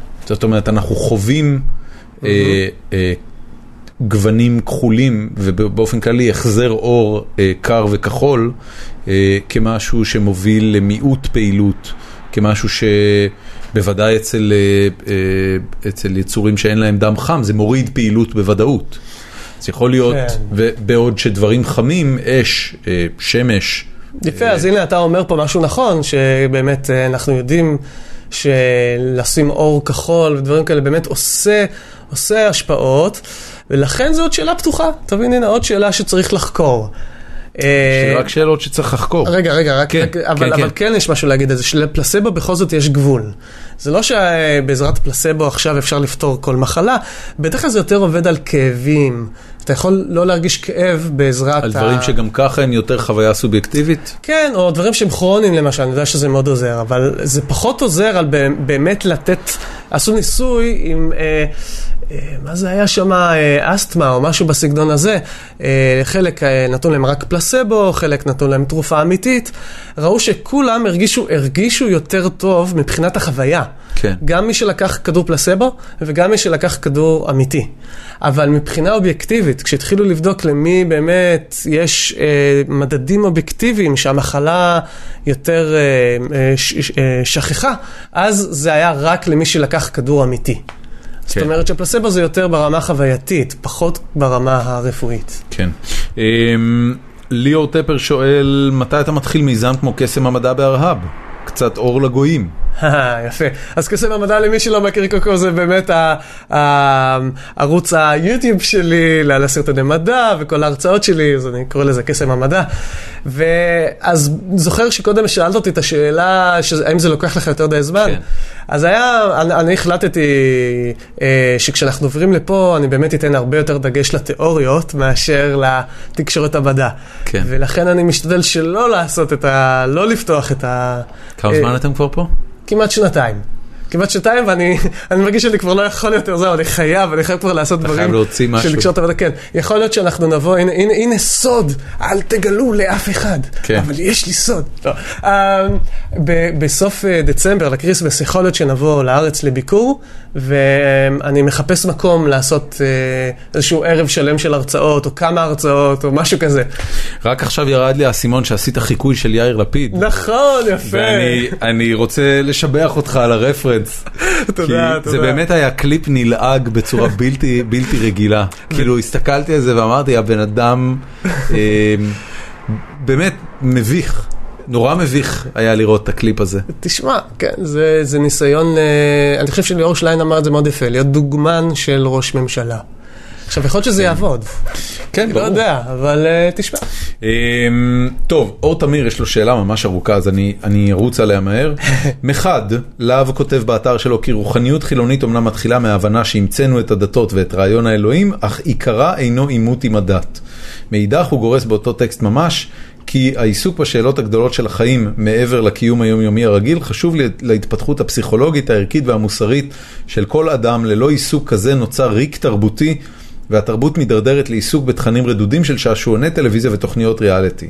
נכון. אמ, עושה רושם, אם כן, אני קצת מדלג, תסלח לי, אוקיי. שלהב לא מצליח להימנע בעצמו מהגדרת רוחניות חילונית, אלא על דרך השלילה. אה, נשאלת השאלה, מדוע רוחניות חילונית, ובפרט מדוע לנכס מילה טעונה כמו רוחניות למשימה שעיקרה נאורות, שכלתנות, תרבות וקהילה. אוקיי, אה, שאלה מצוינת. אז זה ה- brand? מה זה? זה brand? מה? זה brand למשוך את האהבלים?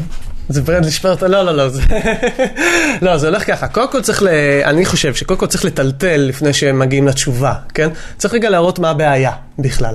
ורק אז להתחיל להציע פתרונות, אתה מבין? כמו שהיום דיברנו, קודם כל מה הבעיה בתודעה, חקר תודעה, כן. לפני שמתחילים לדבר מה, מה הפתרונות. אז גם כן. פה, קודם כל בוא נראה את הבעיה, נראה את זה שאנחנו מתים בסופו של דבר, צריך למצוא מה עושים עם זה שמתים, למצוא מה עושים עם זה שנראה שהעולם הוא חסר משמעות, כן? אה, אה, ואז להתחיל לפתור את זה. להתחיל לפתור מה עושים עכשיו. עכשיו, נאורות, אה, שאני כמובן מאוד בעדה, לא לקחה בחשבון את, הרגש, את הרגש, את זה שאנחנו יצור מורכב, שיש לנו רגשות גם, ולא רק סחלטנות. וצריך להוסיף את זה לתוך הנאורות. ו- ולכן צריך, אני חושב, איזושהי מילה חדשה.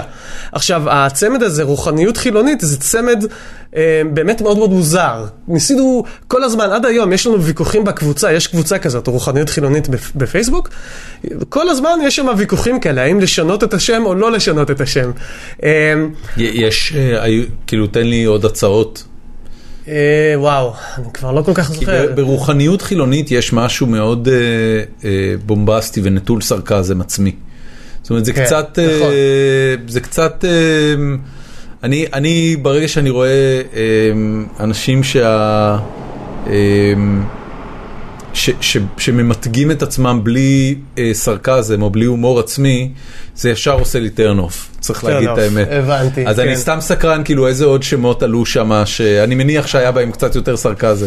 כן, הבעיה שאני מייצג את, ה, את הצד שאומר שצריך להישאר עם הרוחניות חילונית, ולכן אני כבר לא זוכר, לא זוכר. שום אופציה אחרת. בסדר גמור. עכשיו, מה הייתה השאלה? אה, כן, כן, נמנה אותה. זה, זה מה שהיה צריך להוסיף, ו, וכן, אנחנו, למרות שזה שם כל כך טעון, אני, חוש, אני חושב שזה שם אה, שהוא כן טוב. זאת אומרת, לא, שלא צריך לקחת את הוא ה... בוודאי מסקרן.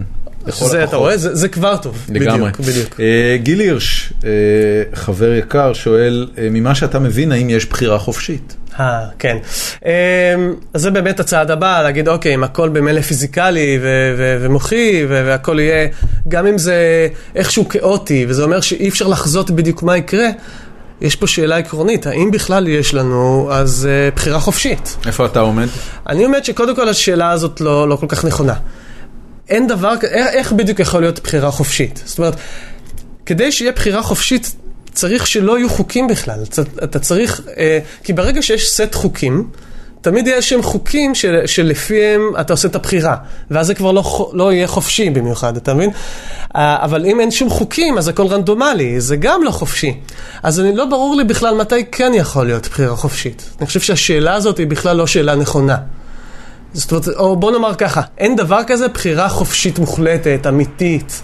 מה שאפשר לדבר עליו זה ספקטרום. זאת אומרת, יש נניח משהו שאין לו בחירה חופשית בכלל, אבן שמונחת ברחוב, אין לה שום בחירה חופשית, ואז זה ספקטרום. יש דברים עם יותר בחירה חופשית, שזה נניח יהיו כל מיני בעלי חיים שיכולים... אה, אה, ללכת אה, אה, ולהסתתר אם יש גשם פתאום, והאבן לא יכולה, אז יש להם קצת יותר בחירה נקרא לזה. כן. אה, ולנו יהיה עוד יותר בחירה.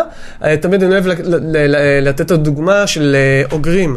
אתה לוקח שתי אוגרים, ואתה רואה איך הם מתחילים להסתובב בסיבובים אחד סביב השני, אחד סביב השני, והם לא חושבים לרגע לעלות אולי למעלה על ה... אה, אני יודע מה, אה, על איזה צינור שיש להם שם, להסתכל מלמעלה על הדברים. אין להם את היכולת הזאת. לנו יש את היכולת להסתכל מלמעלה, ולכן זה נותן לנו יותר בחירה. אז, אה, ואז ככה אפשר... אבל אולי- היא לא חופשית. זהו, באמת, אבל- זה מה שאתה אומר. אני אומר שהחופשי הזה זה, זה ספקטרום, אתה יכול להיות יותר ויותר חופשי, אי אפשר להגיע ל-100% כי כנראה אין דבר. אבל, אבל ברמה הפילוסופית, אתה, זה נשמע שאתה אמ, אתה מאמין באין סוף אפשרויות, אבל האין סוף הזה קטן מהאין סוף הגדול. זאת אומרת, טווח האפשרויות של דברים לקרות וטווח האפשרויות שלנו לבחור בדברים הוא בסופו של דבר אה, מוגבל או, או לא מאוד גדול. כן, אפשר להגיד את זה ככה. אה, אני כמובן מנסח את זה כמו בור גמור, אז אין לי את ההגה הנכונה לזה. בסדר, תזכור שגם אני פיזיקאי ולא פילוסוף, כן? אז זה כן, לא שאני כן, זה... כן. אבל אה, לא, אני חושב... אני אמרתי את זה וחשבתי על, אה, משהו שדיברנו עליו באחד הפרקים הקודמים, שבמושג האינסוף המתמטי, מישהו, חוקר, שאני לא זוכר את שמו כרגע, מתמטיקאי, גיאורג אה, קנטור. עשה, כן? קנטור. עשה את ההבחנה בין אינסוף קטן לאינסוף גדול. כן. שאינסוף המספרים בין 0 ל-1 הוא קטן מאינסוף המספרים בין 1 לאינסוף. אה, אז כן, יותר כמו המספרים הממשיים, שם האינסוף שם הוא יותר חזק באמת, או יותר גדול אם תרצה, מלמשל האינסוף המספרים הטבעיים. אוקיי. אוקיי? זה, זה בגדול. זה עדיין אבל לא סופי. שניהם לא סופיים, ואז זה מאוד מוזר להגיד שאחד יותר גדול איכשהו, יותר חזק נכון. מהשני. אבל כן, הוא, ראה, הוא באמת הראה את זה מאוד מאוד יפה. אה, וזה... ככה אתה מרגיש לגבי בחירה חופשית, שזה אינסוף קטן? כן, כן. או אינסוף חלש. חושב, אני, אני חושב שה... בוא נאמר ככה, יש לנו פוטנציאל, אני חושב שהוא ממש פוטנציאל אינסופי, או הדברים שאנחנו יכולים להגיע אליהם או לעשות, הוא אינסופי. בסופו של דבר אבל, אנחנו יכולים רק חלק קטן מזה לעשות בפועל. אבל מבחינת פוטנציאל יש לנו, אתה יודע, אמ, אפשרויות ב- לדעתי. במובן לא הזה מוג- אתה לא דטרמיניסט, אתה לא חושב שהעתיד נקבע מראש. כן, במובן הזה אני לא דטרמיניסט, אבל שוב, כמו שאמרתי, תראה, יש פה ספקטרום. כן. כי בסופו של דבר יש חוקי פיזיקה, אז כן, יש פה משהו שקובע לך. אז, אז ככה ש... אתה מבין, אי אפשר, אי אפשר לדבר במוחלטות. אני חושב שאנחנו צריכים לוותר על הניסיון לדבר בשחור לבן, אתה יודע, או, ש... או שיש אה, בחירה חופשית או שאין כלום. לא, יש אמצע, אתה מבין? אי אפשר להגיע לבחירה החופשית המוחלטת. בן כמה אתה? 40. ו- ומתי ההבנה הזאת של, אה, של אה, לוותר על המוחלטות התגבשה אצלך? אה, אני שואל כי זה נשמע כמו דבר מאוד בוגר להכיר בו. אני חושב שאתה צודק, כי כשאנחנו הרי ילדים, אז אתה בטוח ש... קודם כל אתה בטוח שכל מה שאתה מרגיש זה מה שכולם מרגישים, אבל גם שיש רוע, אה, אנשים רעים וטובים, נכון? כן. ורק אחר כך אה, באמת מתחילים להבין שיש אמצע ויש אפור, בדיוק מתחילים להבין את הספקטרום הזה. אז אתה צודק. לאט לאט באמת זה התגבש בעוד ועוד נושאים. כן. כן, אחד הנושאים הראשונים דווקא בפיזיקה, שבאמת יותר ויותר ראיתי איך הדברים הם יחסיים שם. אבל הרעיונות האלה, שוב, זה בעקבות התיאוריה שלי על, על התודעה, אז התחלתי להתעסק יותר בשאלות האלה על רצון חופשי. כן. אז זה בערך שבע שנים, משהו כזה. זה שינה משהו, אתה יודע, כל ה... שאלתי את אה, דוקטור אה, יניב טננבאום קטן, שהיה אצלנו אורח אה, לפרק לפני יותר משנה. אה, שאלתי אותו אם, אם כל הפילוסופיה וכל הפיזיקה שהוא מתעסק בה, השפיע באיזושהי צורה מוחשית על חיי היומיום שלו ועל מערכות יחסים. אתה הרגשת איזשהו, איזושהי השפעה כזו? כן, בוודאי. זאת אומרת, אני לא יכול... אני לוקח מאוד ברצינות את מה שאני מאמין בו, אז אני באמת מרגיש את העניין הזה של לצאת מהמערה. זאת אומרת, אני מרגיש שרוב מה שאנחנו מתעסקים בו, בני האדם, זה שטויות שבתוך המערה. אתה מבין? להתעסק באיזה סמארטפון לקנות, או מה לאכול, כל מיני דברים כאלה, בסופו של דבר זה חסר חשיבות. הדבר הבאמת חשוב זה לנסות לגעת באינסוף, אני קורא לזה, לצאת מהמערה, להתחבר לדברים נשגבים שכאלה. ו- ולכן זה מן הסתם גם השפיע על החיים שלי. בגלל זה אני הלכתי לנסות ללמוד פיזיקה ולנסות לעשות דברים כאלה, ובחיי היום-יום אני משתדל, מן הסתם חייבים, אתה, אנחנו בתוך המערה, אנחנו חייבים לעשות קצת דברים רגילים, אבל הניסיון הוא לנסות לה, להמעיט בזה וללכת לדברים הגדולים, המשמעותיים יותר. כן. אז כן, זה משפיע לי על, על כל אורח החיים ו, וגם על הזוגיות. זה... יש לי מזל שהכרתי את אתי, כי אני לא חושב שרוב הב- הבנות היו מסכימות ל... נשים. נשים, כן, נשים, נשים. שמישהו, אה, או מישהי יותר נכון העירה לי שלהגיד בנות זה מקטין. הבנתי, אז, כן. אה, לא, אני גם, כשמדובר גם ב- אומר בנים מצד שני, ולא גברים. אז. זו הייתה התשובה שלי, כן. שגם אני, כאילו, הבנים והבנות, אבל אה, אה, הבנים והנשים. אה, בנים ואנשים, אתה כן, אומר, להפוך כן, את זה כן. לזהו. אמ, טוב, אה, אנחנו כמעט סיימנו, בדרך כלל בסוף הפרק אנחנו עושים אה, סבב המלצות וקידומים אישיים קצ- קצר, אז אוקיי, זה הרגע. שבו אתה מוזמן לקדם כל דבר שבא לך, אה, ממדיה סוציאלית ועד אה, אירועים שאתה הולך להשתתף בהם. כן, אז טוב, כל, כל מי שמתעניין בנושאים האלה, אז קודם כל אני כותב בלוג. והבלוג נקרא חופשי ומאושר, זה בבלוגיה של תפוז. אתם מוזמנים אה, להיכנס ולקרוא, ויש שם על הכל, מרוחניות חילונית, דרך פיזיקה, ועד ל... אה, באמת כל מיני חוויות שעברתי, אומנות, דיוויד בוי, כל מיני דברים. כן, יש שם המון המון דברים. אני מזהיר, אני אוהב לכתוב ארוך, אני מאמין בעומק, ושעומק לוקח זמן. ראו זהרתם. יפה, זה הדרך הכי עדינה של- ששמעתי, שבן אדם אומר לעצמו שהוא חופר. וחווה כן, זה- לחפור זה מאוד חשוב. מאוד. אחרת לא מגיעים למשמעות. נכון, לא- נכון. אה, לדברים משמעותיים. אה, אבל חוץ מזה, אז אני גם עושה את הדברים הקצרים יותר, שזה סרטוני וידאו כאלה. אז יש לי את הערוץ היוטיוב של קסם המדע, לסרטוני מדע קצרים, וערוץ היוטיוב של רוחניות חילונית, בשביל אה, באמת הנושאים היותר פילוסופיים, משמעות, ומה מה, מה עושים בעולם ללא אלוהים, שכזה. אתה עושה את זה לבד או שיש לך שותפים שם? אה, אז במק... את הסרטונים לבד, אבל יש לנו קבוצה בפייסבוק, וכולכם, כדאי לכם להיכנס אליה, רוחניות חילונית, גם הדף וגם הקבוצה. בדף אני שם את כל הסרטונים, בקבוצה אנחנו חופרים, ושם זה אני לא לבד, יש לנו צוות שלם. כמה- כמה אנשים יש בקבוצת רוחניות חילונית? הקבוצה עצמה היא משהו כמו 3,000, סביב 3,000. האקטיביסטים נקרא לזה, אנשים שמנסים להרים דברים, אז זה כמובן קבוצה הרבה יותר מצומצמת, כן, כן? ברור, ואנחנו תמיד מחפשים עוד אקטיביסטים, אז אם מישהו ממש רוצה לעזור לנו להרים דברים, שיהיו במציאות, יש לי הרגשה שיש אליי. יש קורלציה בין המאזינים שלנו לקבוצה הזאת, אז אני לא אתפלא אם. חלק גדול מהם אה, מכיר. אה, כן. קידומים אה, אחרים, סתם אה, ברמה של המלצות, ספרים, סרטים, אה, לא אני- כל דבר שבא לך להמליץ שיעזור למה שאתה מתאר. כן, אז, אז, אז אני באמת חושב שכל דבר אפשר להשתמש בו כדי להגיע לעומק או לתחושות של נשגבות ומשמעות. ובאמת, אומנות היא מאוד מאוד טובה בזה. אז להשתמש, אז להשתמש ב, בסרטים למשל, כמו עכשיו בלייד ראנר 2049, שהוא פשוט סרט מצוין מבחינתי. או הקודם של אותו במאי, של... אה, של אה, דניס וילנב, בדיוק. הקודם היה Arrival, המפגש. המפגש. סרט מדהים, שגם כתבתי פוסט שמסביר בדיוק מה קורה שם, וגם את הפילוסופיה מאחורה. אה, מאוד מומלץ, ואינטרסטלר, וקונטקט, כמו שאמרנו. אה, וואי, בכלל. זה כל ההמלצות שאני הייתי יכול לתת. כן, אה? בכלל, כל הסרטים בערך של כריסטופר נולן מצוינים. מהבחינה אה, הזו. מהבחינה הזו שכן, כן, הוא, הוא מעמיק וטוב. אה, אפילו אינספשן, שהוא לצערי קצת פחות פילוסופי, עדיין סרט ככה... כן, הוא מעניין, הוא מעניין. אה, סרט מספיק מעניין, כן.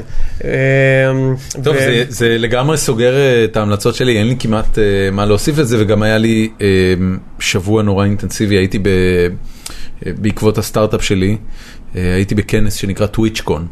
טוויץ', מה זה? טוויץ' זה אתר אה, בבעלות אמזון, שבו אנשים משדרים את עצמם בלייב, עושים כל מיני דברים, בעיקר משחקים משחקי אה, מחשב ווידאו. אוקיי. אה, אבל הם, זה, זה יוצרי תוכן שיש להם אה, צופים ויש שם אה, מאות אלפי ערוצים שונים שאתה יכול לצפות בהם, ופעם בשנה הם עושים כנס שנקרא טוויצ'קון, שבו אה, מצד אחד מגיעות הרבה מאוד חברות שקרובות לקהל הזה, ומצד שני מגיעים יוצרי התוכן בעצמם, וזה כאילו פסטיבל כזה של אה, כן. כוכבי טוויץ'.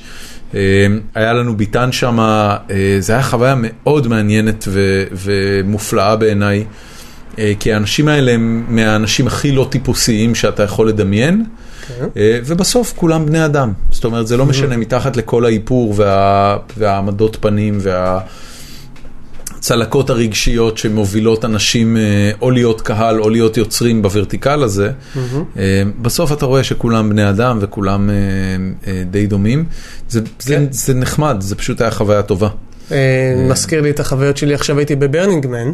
פעם ראשונה, וזה פשוט היה מדהים. זה לא כאילו דושבגייה מטורפת, זה לא... לא. זה כאילו נראה משהו שעכשיו כבר כל כך קשה להיכנס אליו, הוא כבר כן. כל כך גדול והמוני, ש...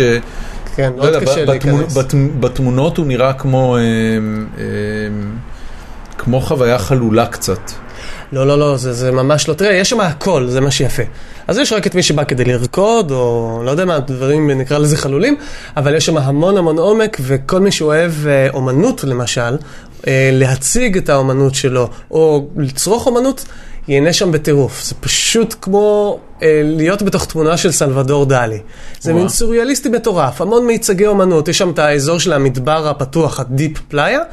אה, וזה אזור שבו יש המון המון מיצגי אומנות מטורפים, אינטראקטיביים, הזויים, שילובים של מדע, שילובים של רוחניות, שילובים של כל מיני דברים, וזה פשוט לבד או להסתובב עם שם. אישה? אז אני הייתי שם לבד השנה, השנה הבאה היא כבר תבוא איתי אחרי ששכנעתי אותה שכדאי, יפה. היא הייתה סקפטית, כן? ובשביל לשכנע אותה עשיתי אה, סדרת סרטונים שלמה. שאפשר לראות אותה באמת ב- בדף הרוחניות חילונית, ביוטיוב של, של, אה, של רוחניות חילונית, ושם גם באמת תוכלו לראות, אני מנסה קצת לתת את הטעימה של איך זה להיות שם, מה זה אה, אני אומר. הולך לראות את זה. כן, טוב, אז, אה, אמ, אה, דבר אחרון, כן. המלצה על מוזיקה. אני מאוד, מאוד אוהב מוזיקה, ואני עושה ביוטיוב פלייליסטים. אוקיי. אז למשל, יש לי פלייליסט שנקרא רוק חללי וחלומי, space rock, dream rock, משהו בסגנון הזה. אה, ושם אז המון המון פינק פלוי, דויד בוי וכל מיני דברים, כל מיני מוזיקה כזאת שאותי הם מעיפים להרגיש את הנשגבות למשל.